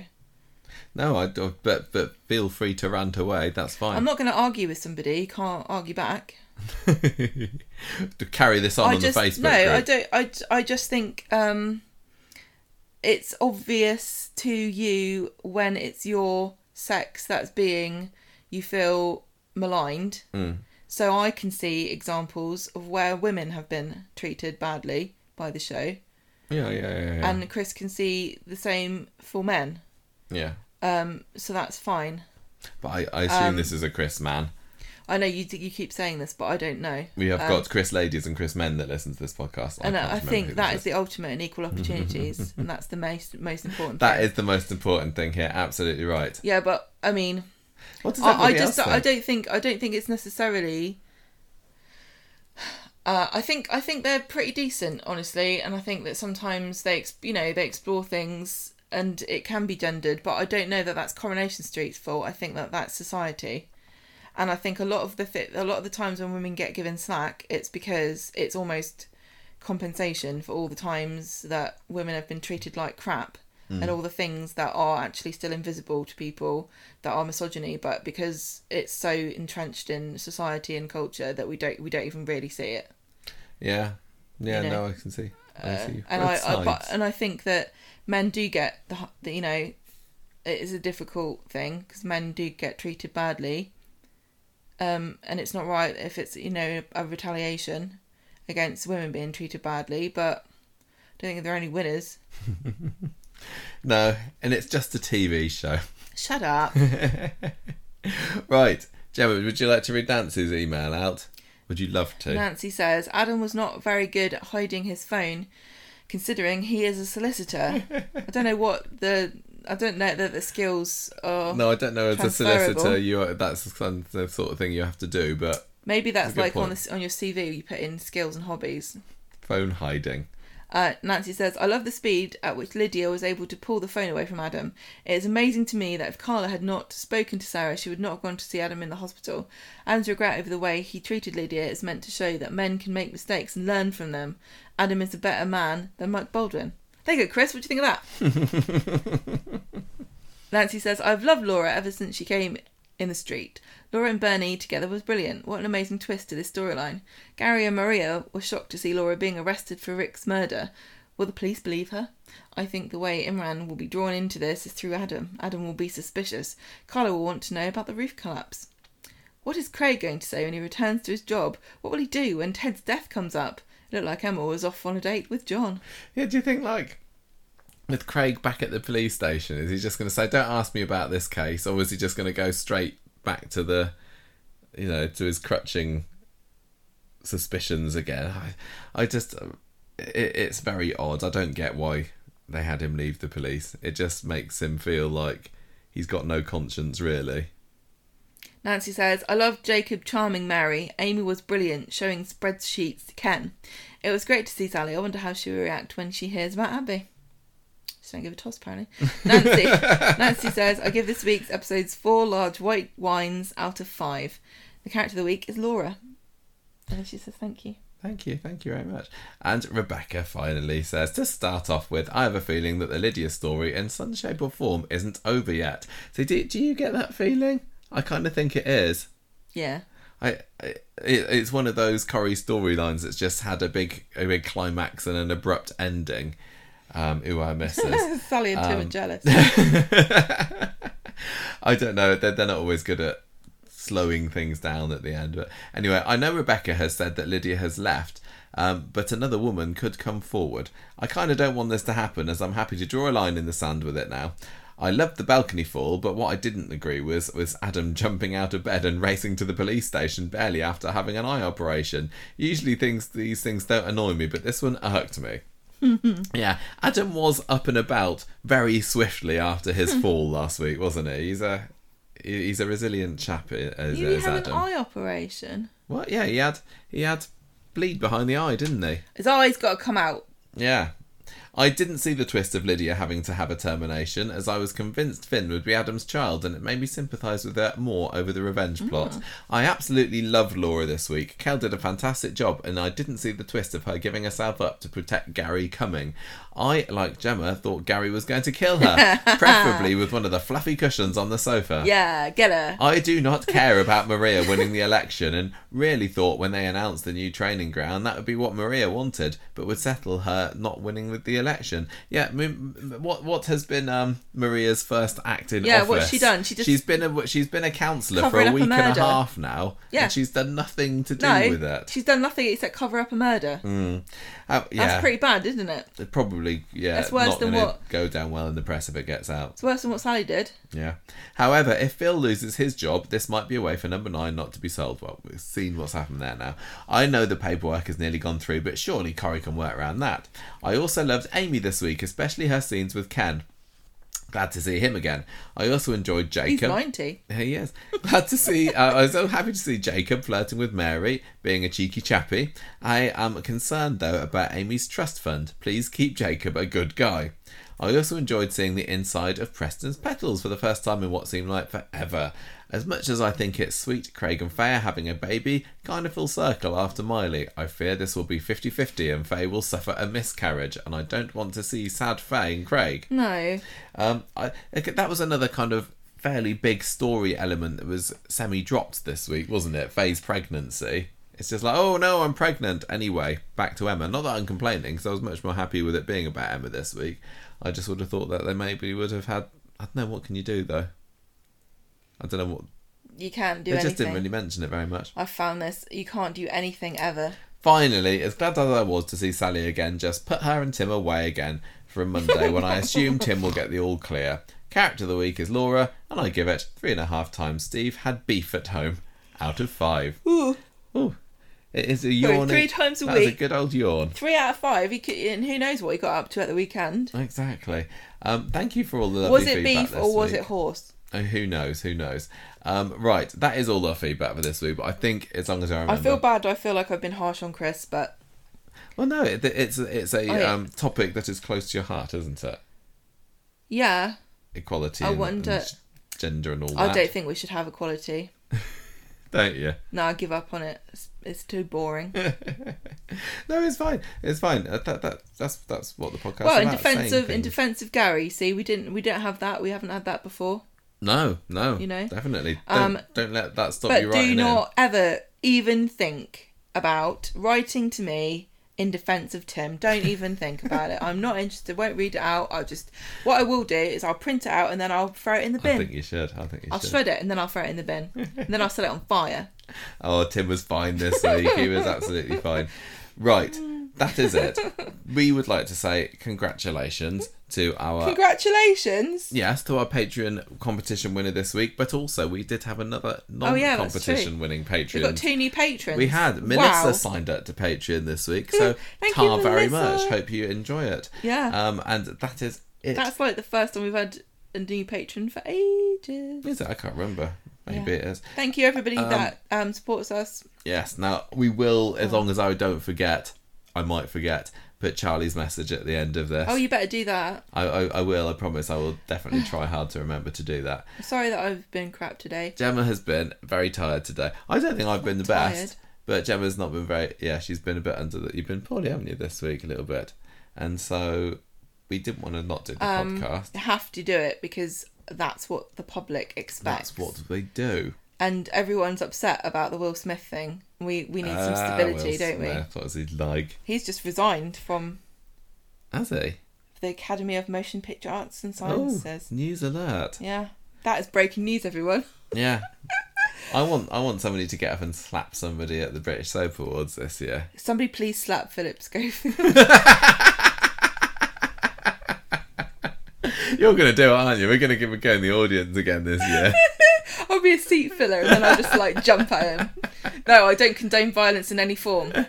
Not even against Philip Schofield. Oh, I don't know though. Philip. Schofield.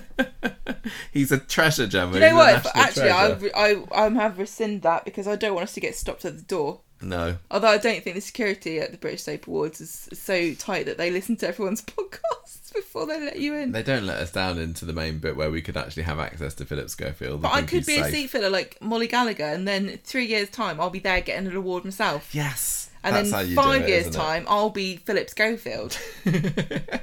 Slapping yourself I will. I'll be like, slap. Love a bit of scope, don't you? No. Um, right. I am looking forward to seeing what next week's Coronation Street has to bring. They've set up I want to just say something nice, as well. What? I hated Philip Schofield before it was fashionable. Everyone hates him now. I want to just point out I was the first Did to they? publicly come out. I thought people say love him. That that I think he's horrible.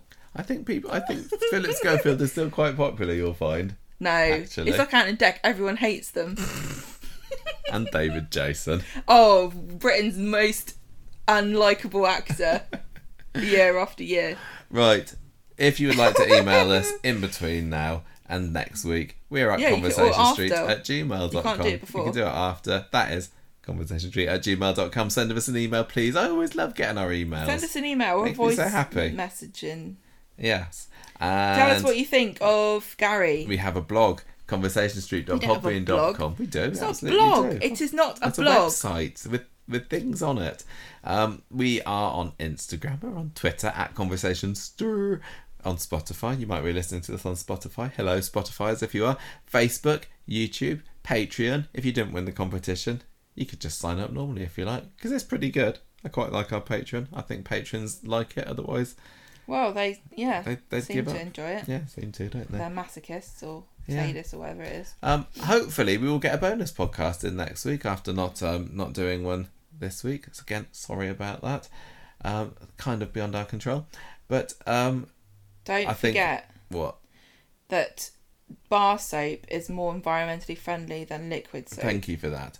Um, but it's also not as convenient. So make up your own mind on that. I I think. think we might do a listener questions segment next week on the podcast unless something else comes up. I haven't even looked to see. Well, we must have some that we still haven't answered yet. But I don't know if you want to get any last minute questions in. You never know. Maybe we'll answer them. That's it. Insulate your house. Thank you for listening. There's probably music playing at the moment, which means it's the end of the podcast. There's going to be a little tune, and then we'll have Charlie finish off. So, um, goodbye from me. Goodbye. Hello, Goodbye. Charlie. Bye. Bye. Hello. The music for this episode came from podcastthemes.com.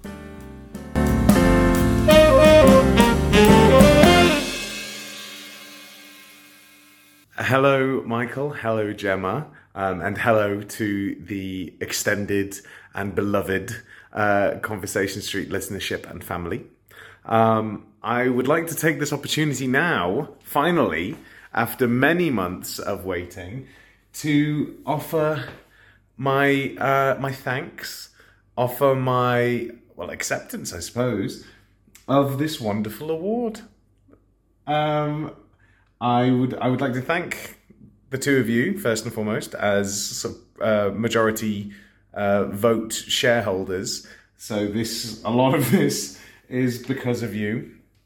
I would like to thank. I'm presuming Michael on taking my uh, offhanded joke uh, very literally in that I would refuse to uh, uh, offer any kind of acceptance speech, despite how many Jude Reardons and Charlie Jordans you may get, until I was presented with something tangible, and he delivered. Both of you delivered. So, um, so thank you for that. Um, thank you for the incredible uh, detail, the detailing in here. I don't know if you can see with the reflections uh, in the way the the three ducks working their way up the side there. And I'll read this out to you for those that can't quite see. Um, the Conversation Street Bobbins Award 2021 acknowledges that Charlie de Melo, in the role of Imran Habib, has been awarded by an expert panel of professional Coronation Street viewers the Dirty Dog Award for his character's scandalous cavorting with the local drug addled strumpet. Um, Signed Michael Dodson, Principal of Podcast Punnery, and Gemma Cox, Professor of Rantology. So that with accolades like those, like I'm especially grateful to be receiving something from you guys. Um, I'm going to take you on a quick detour whilst wearing my representing um, to the other side of the room, um, where I'd like to just quickly stand in front of my the previous time I was lauded by the two of you um, for the newcomer award all those years ago. Is that say, is it 2018? That says 2018. So what's that? Four four years ago. So thank you for that, and that's the first and up until now last time anyone gave a toss about anything I have ever done. So I'm incredibly grateful for that. I'm now a multi award winning actor. One could argue. Um, also, whilst I'm in front of this, I've got a frame. I've, I've framed John Stape's uh, driver's license in here, and I've also got more Conversation Street stuff. Who knew? Um, just because I thought that was funny. That was in Imran's wallet when I first uh, started working there. I thought it was funny, kept it, and framed it. Anyway, thanks again to uh, all of you, all of you uh, uh, at home, all of you who listen, because um, yeah, the, the, your um, your input and sort of irreverence is just as much appreciated as as as Michael and Gemma's is. Um, both of whom I love, of course. You you both know that. Um, oh no, I'm going on earnest now. Oh no. Um, thanks again for the Dirty Dog um, and I I look forward to uh, to to be gracing the Bobbinses again in future. Lots of love.